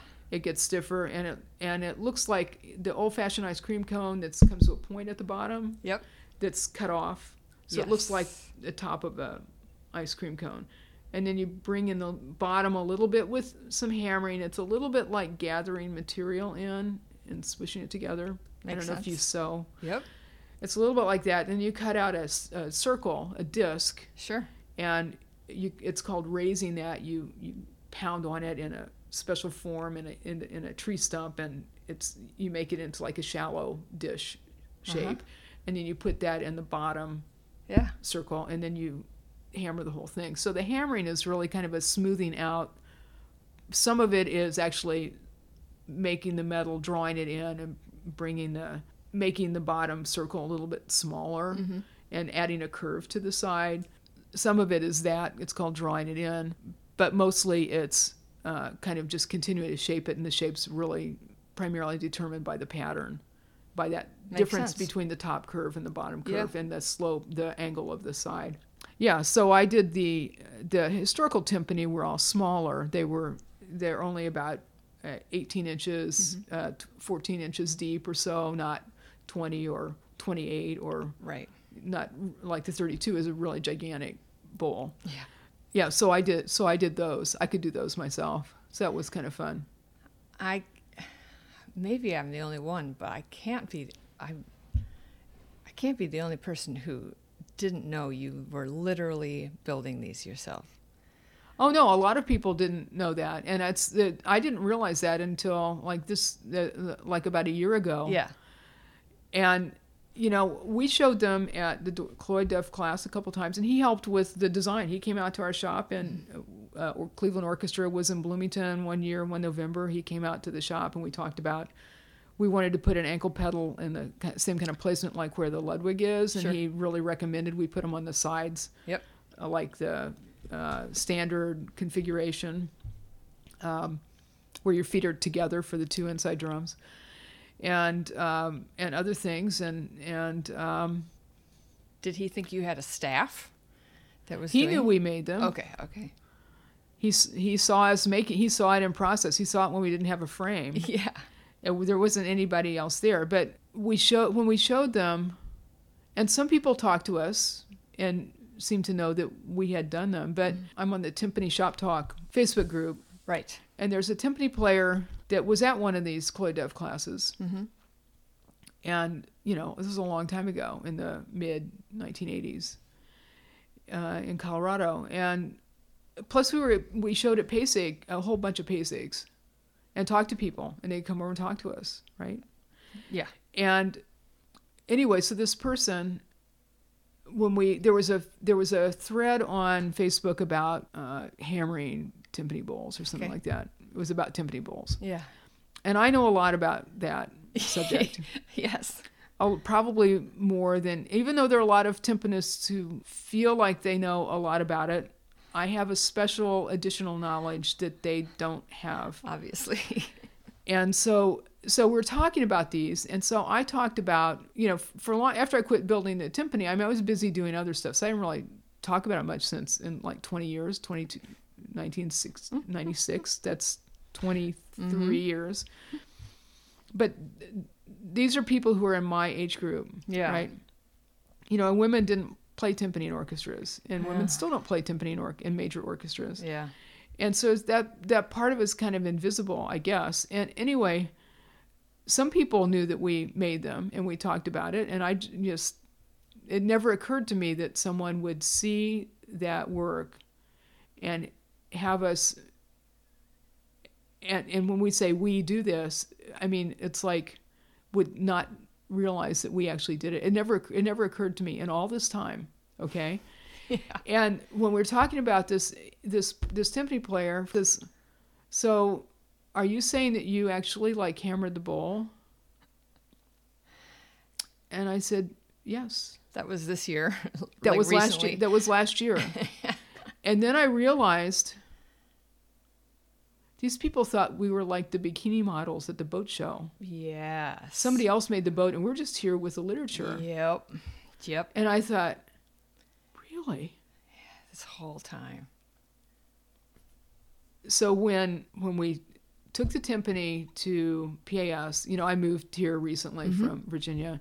I had him in my studio there. I didn't want to have him in my garage here. Sure. I didn't want to rent space. I wanted they have to go somewhere and Mm-hmm. this is a really good time for them to do that because I need to like start moving things out. I don't want to I've cleaned out elderly parents homes and I've done that several times for uh, uh, and I don't want to leave I want things to be neat and clean for anybody who comes after me who has to take care of stuff Yeah. that they don't have to deal with that.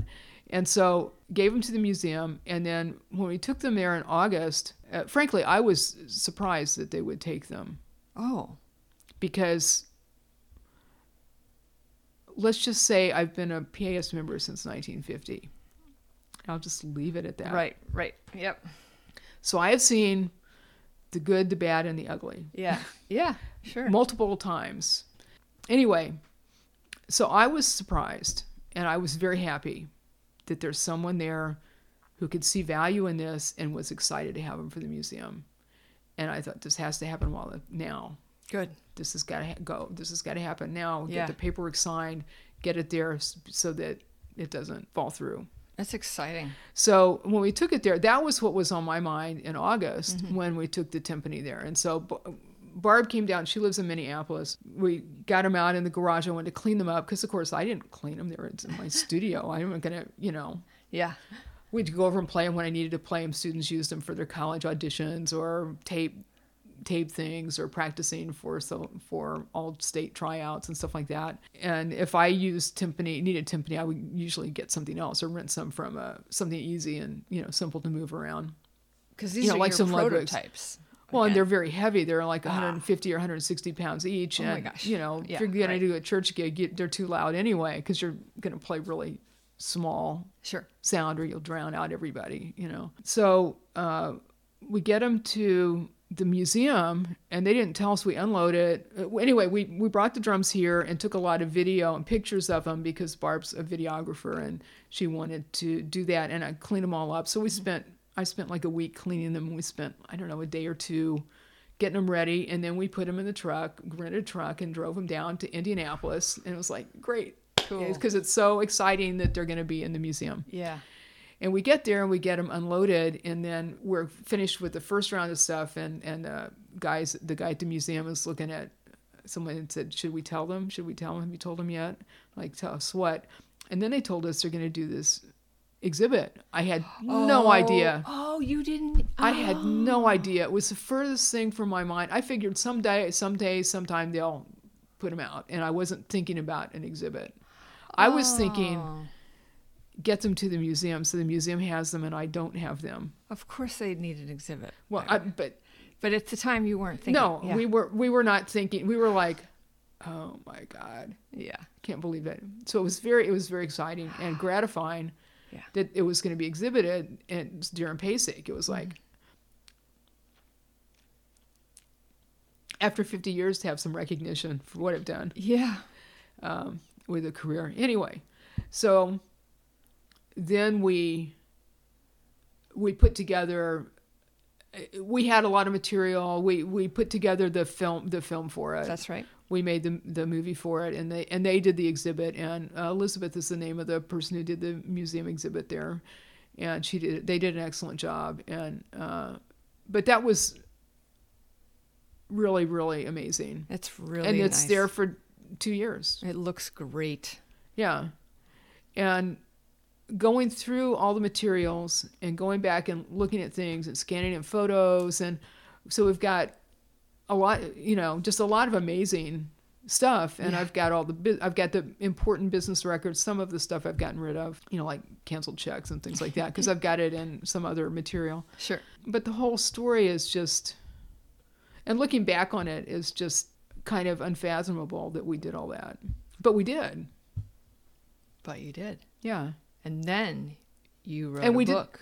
And then Well, yeah. I mean this, you So I, I do these. alone I do these. yeah. I just like am attracted to these really large, impossible projects. I don't know. I just you know like trying to learn Japanese or something. You know, or learn the violin again. You know, things that you can spend your life doing. But yeah, my current project is musicianship and phrasing and expression for marimba players.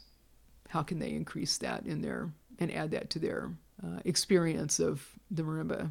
And I think it has to come from teaching differently, teachers exposing, recognizing that, and those those elements that we aren't yet adding to the uh, instruction. looking at all of these huge projects you've done, it's um, I'd be very proud if I had done one of them myself. And I, you're just a seeker, perhaps. Well, I just follow. I'm just following the things that are interesting and compelling to me, and then when it's done, I'm, you know, not that interested in it anymore. There you go. I'm interested in something else. The thing I like about being a performer Yeah.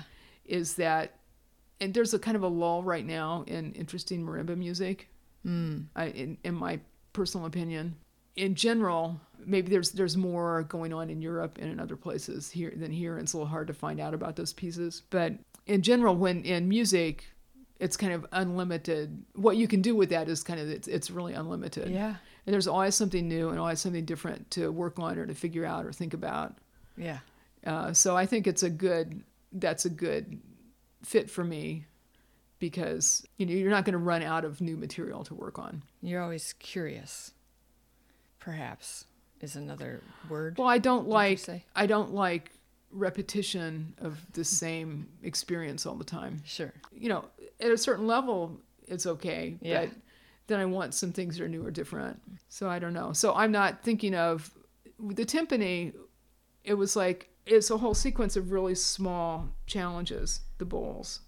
And and if you just break it down, it's like anything, breaking it down into small challenges and just keep working on each one Yeah. and trying to figure out how to make those happen Yeah.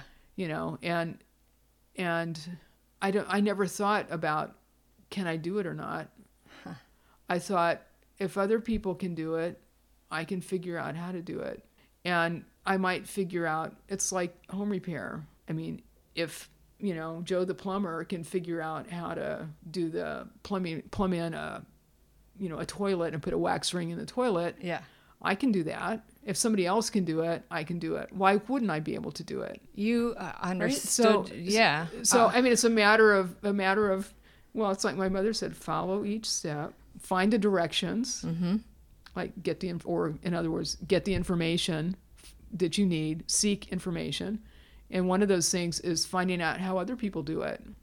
Yeah. How do other people do this? And I can tell you when when when I pay somebody four hundred and fifty dollars to put a new sump pump in my sump pit at my house, and they pull something out and cut a piece of PVC pipe with a saw, that white pipe that you can just cut that a lot of people have done with a saw, and unplug it. Then they put a new one in and glue it up and plug it in, and I charge me four hundred fifty dollars.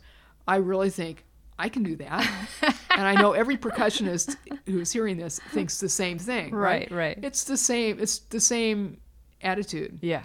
Now, if it took a CNC routing machine and a building that, you know, if it took a whole bunch of tools that I don't have and can't get, Yeah. or highly specialized knowledge, or if it was like, you know, nanotechnology or something, you know, no, I can't do that. That's not within my ability or the ability to get the materials or whatever. Mm-hmm. But if it's something that seems more straightforward, why not? Especially my current students, but also people who are my generation, uh, all- there's so much more anxiety, and uh, my current students are worried about right now and also in the future, instead of just focusing on the process and focusing on finding out the steps. And I think we would all be much healthier and more productive if we did what you do. Well, the the thing about worrying is that it's like I, I read a quote. You know, people put these supposed quotes on Facebook, but it was it went something like, "It's like you're paying off a debt that you haven't incurred yet. Ah, yeah, sure. you didn't buy it and incur the debt, but you're like putting your money into that. I mean, it's if you can't do anything, if it's something you can't do anything about, there's no point in worrying. So I'm I'm not really I've never been much of a worrier. And I think probably my parents didn't worry about stuff.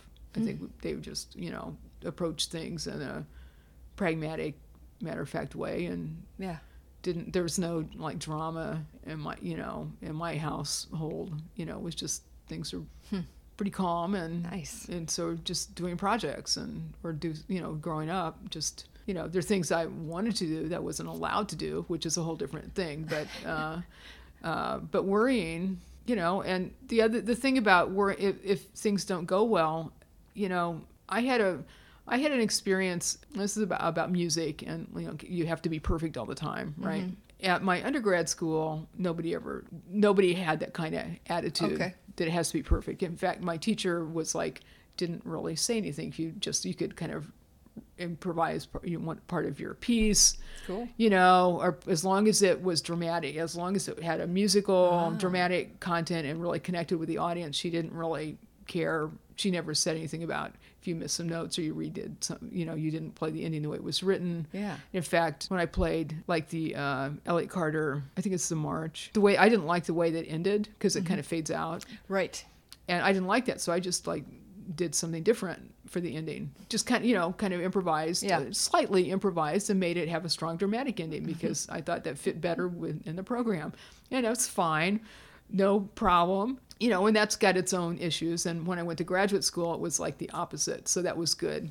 But really, what's it? This it's about what's the worst thing that can happen if you make a mistake. Really, what's going to happen? But when I got to IU, there was a real heavy emphasis on perfection, no perfection, and you're never good enough, you're never good enough, you're never good enough, that kind of stuff. A lot of it was mind games. But I was there, uh, it took two years to do my master's degree because I had an assistantship for two years. So two years to, practice, have the facilities, and et cetera. So in the summer in between, I went on a like a road trip, and I had a friend who was in at school in Curtis in Philadelphia. So I went to visit her, and we went to a concert, and we went to hear Philadelphia orchestra, and there was a there's a piece that's got like one cymbal crash in movement. I'm not sure. I can't remember exactly what it is. It might be New World, but anyway.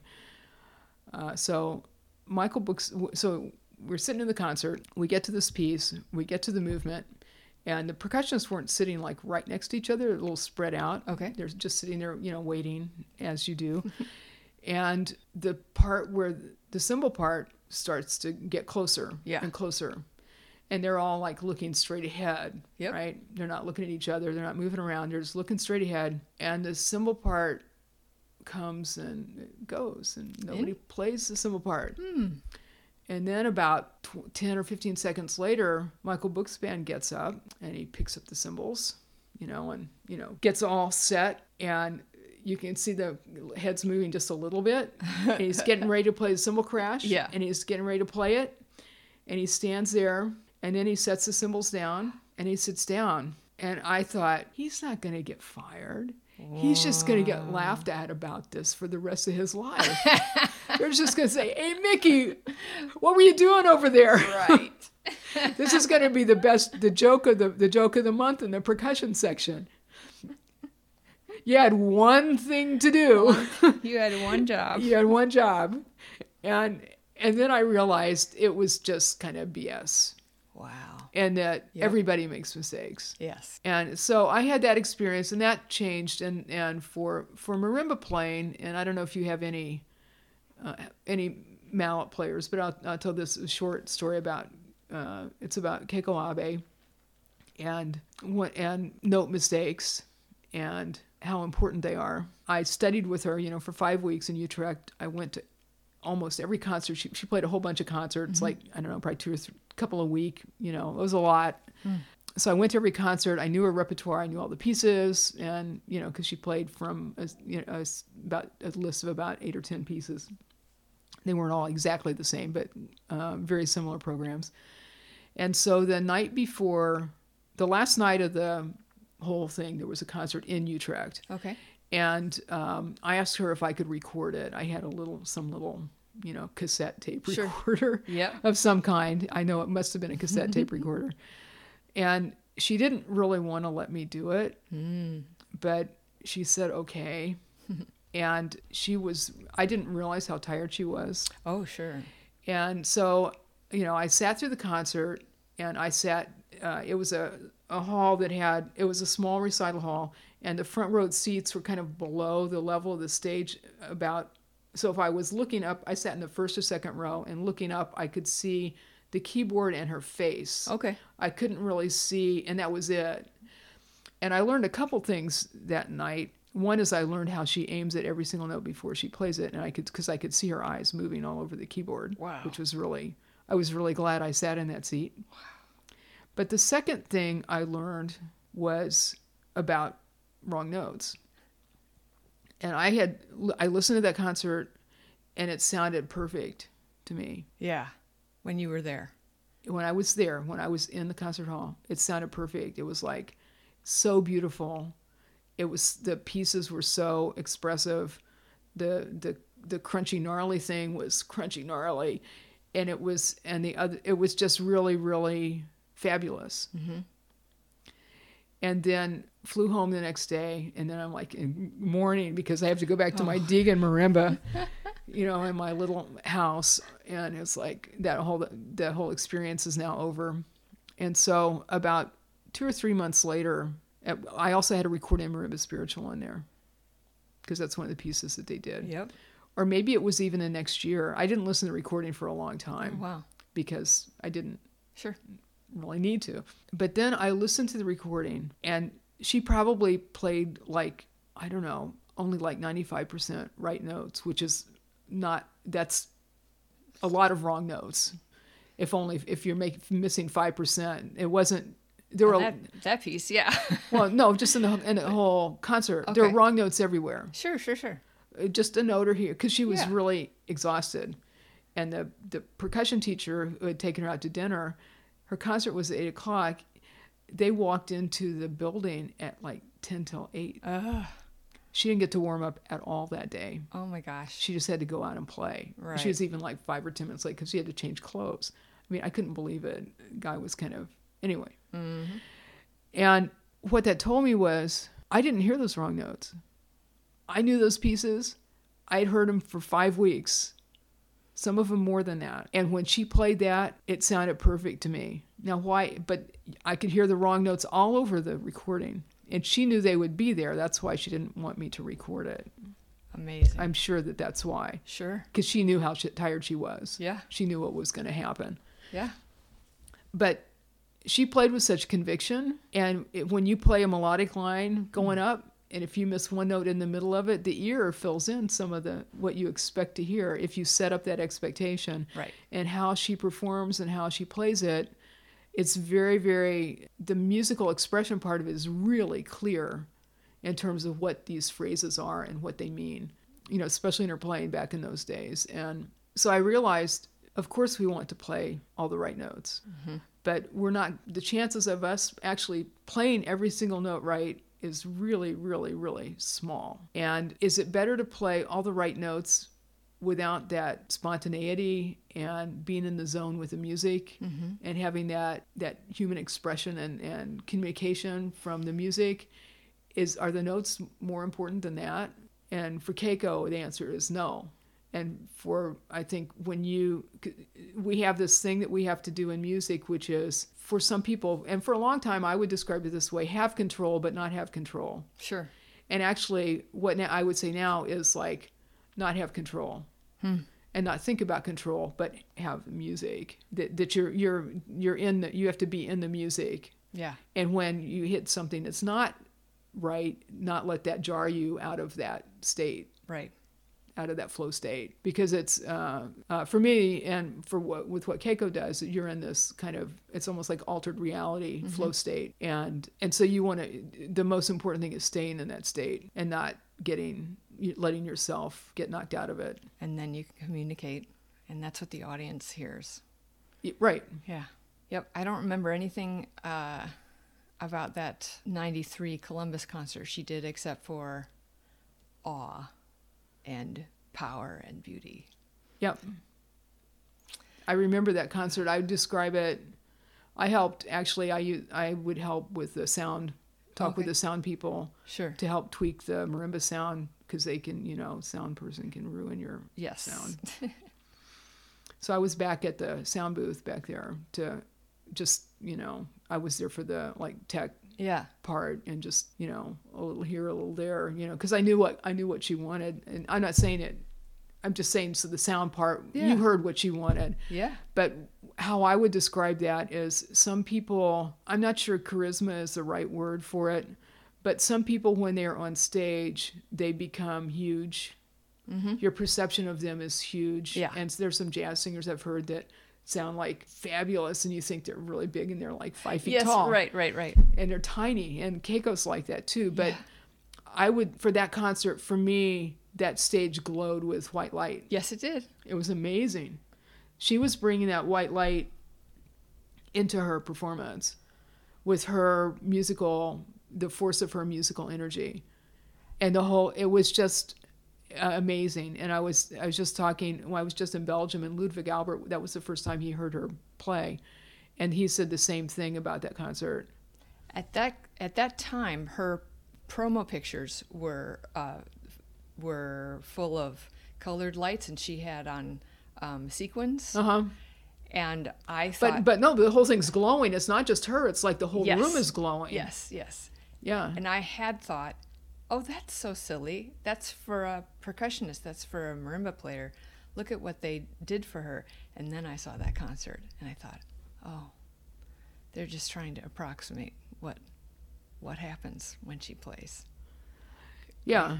I saw that. That's that's that was the most amazing concert I ever saw her play.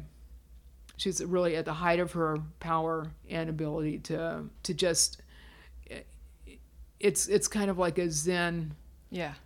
she would say the music she's, she's channeling the music the the music is there and it's just going through her that she's not there I believe that her and it's it's just a really amazing it was a really amazing concert it was a really amazing thing I was going to school with one of her students at the time. One of her students had come to the U.S. to be a grad student. And then we went backstage afterwards to say hi to Keiko. And Keiko, I was just depleted. oh yeah And, um, you know, they, I don't think they spoke to each other. I think they just both cried and then we left.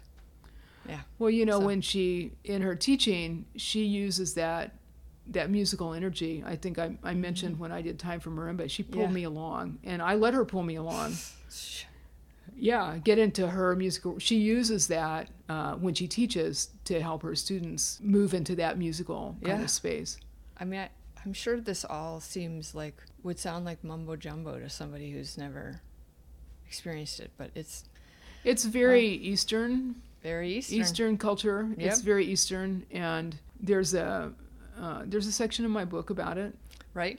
that ex- kind of explains it and Yep. does pretty decent job. It's really hard to talk about, and for people who don't understand it, I think it's a way to get you started on it. That's right. Thank you for mentioning that. that Um, yeah. And I think uh, it, there's there's a thing in the art of calligraphy, Yes. Japanese calli- calligraphers, where and it's kind of a Zen, it's kind of a Buddhism thing, and it's and what the artist does, and this is what Keiko does, is before playing, make your mind empty, empty of expectation, empty of any uh, kind of desire, like a desire for a certain outcome, a desire to play all the right notes, a desire of anything. Any, it just let go of all of that. Make your mind empty.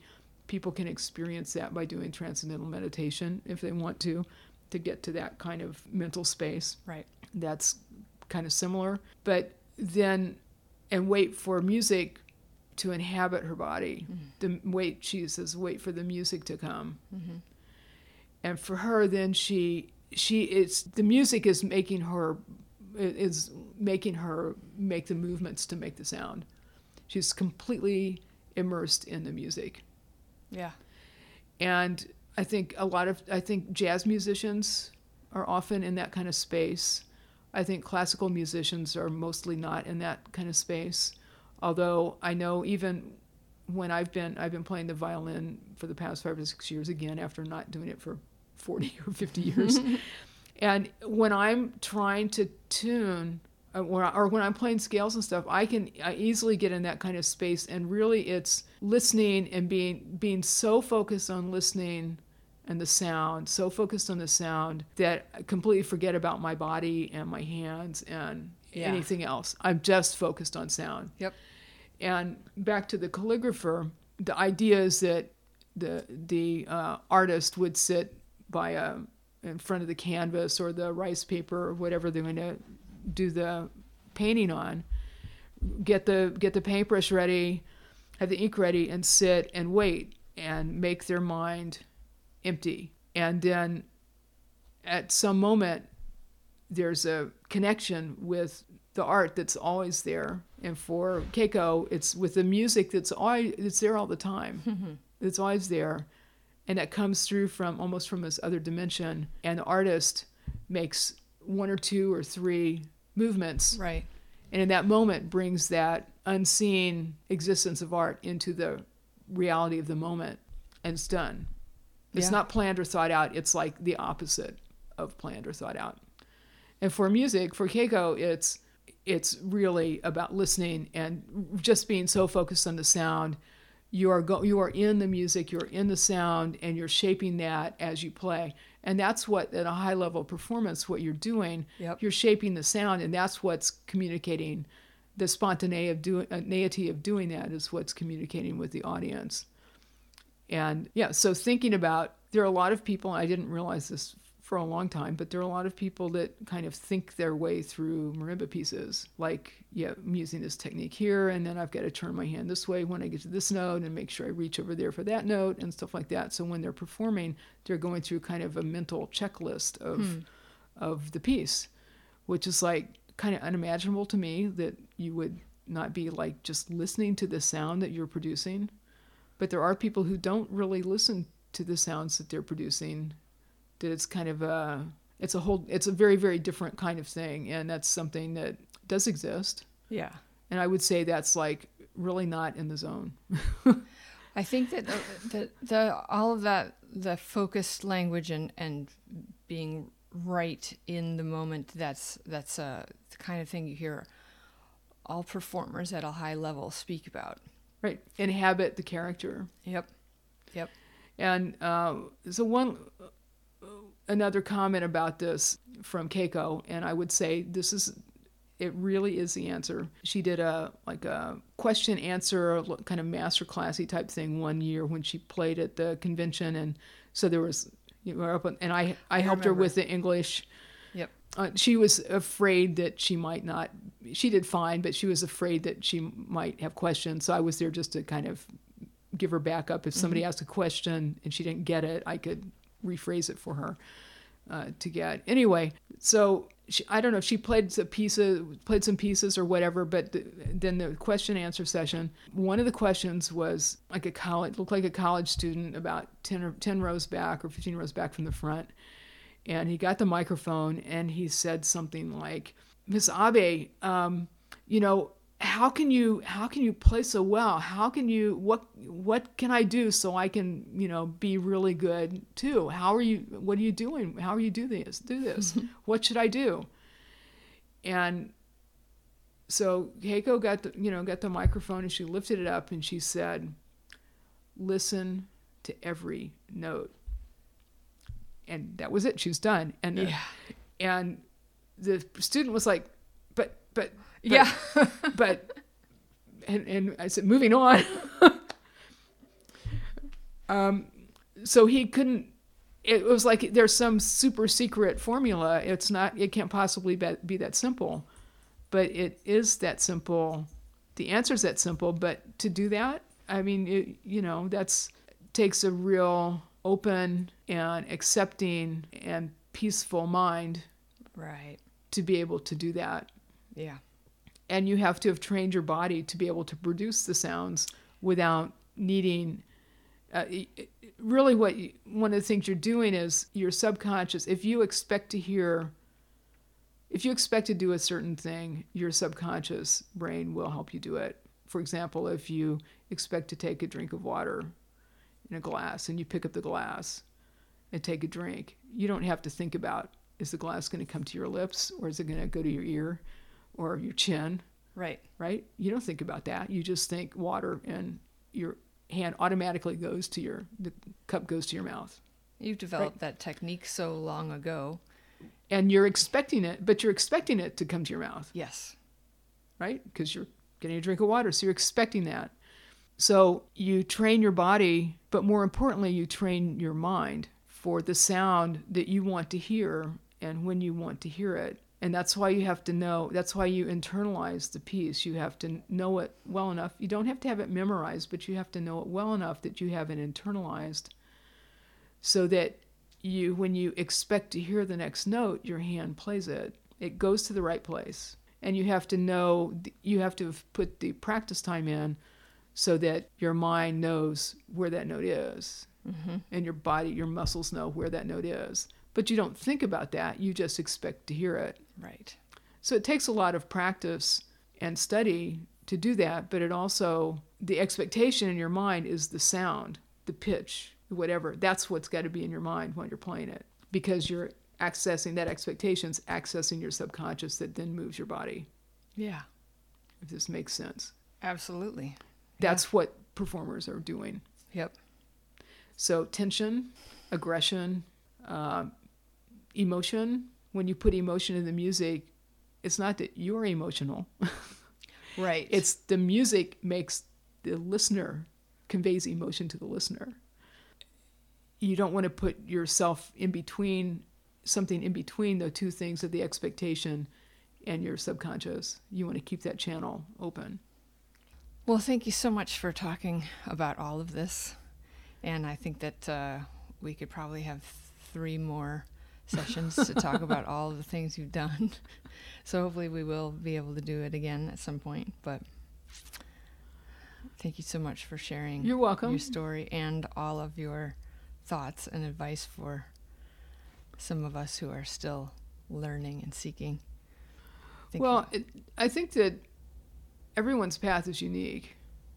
Yeah. And I think following what really resonates with you and following what you are interested in is the first place to start and not and doing things for yourself, not for other people or what other people's expectations or what you think might be other people's expectations. Right especially it's not that easy to let go of it's not always that easy to figure out well what do i really who am i and what do i really want to do and what am i interested in mm-hmm. uh, if you think you have to do some things certain ways and it's it, it, getting rid of preconceived or the attitudes that you've grown up with and have been around you can be a major task yes well said a task yeah yeah. Well, you seem to uh, have done it very well, and I think that's a great model for some of us to follow, many of us to follow. So, thank you. You're welcome.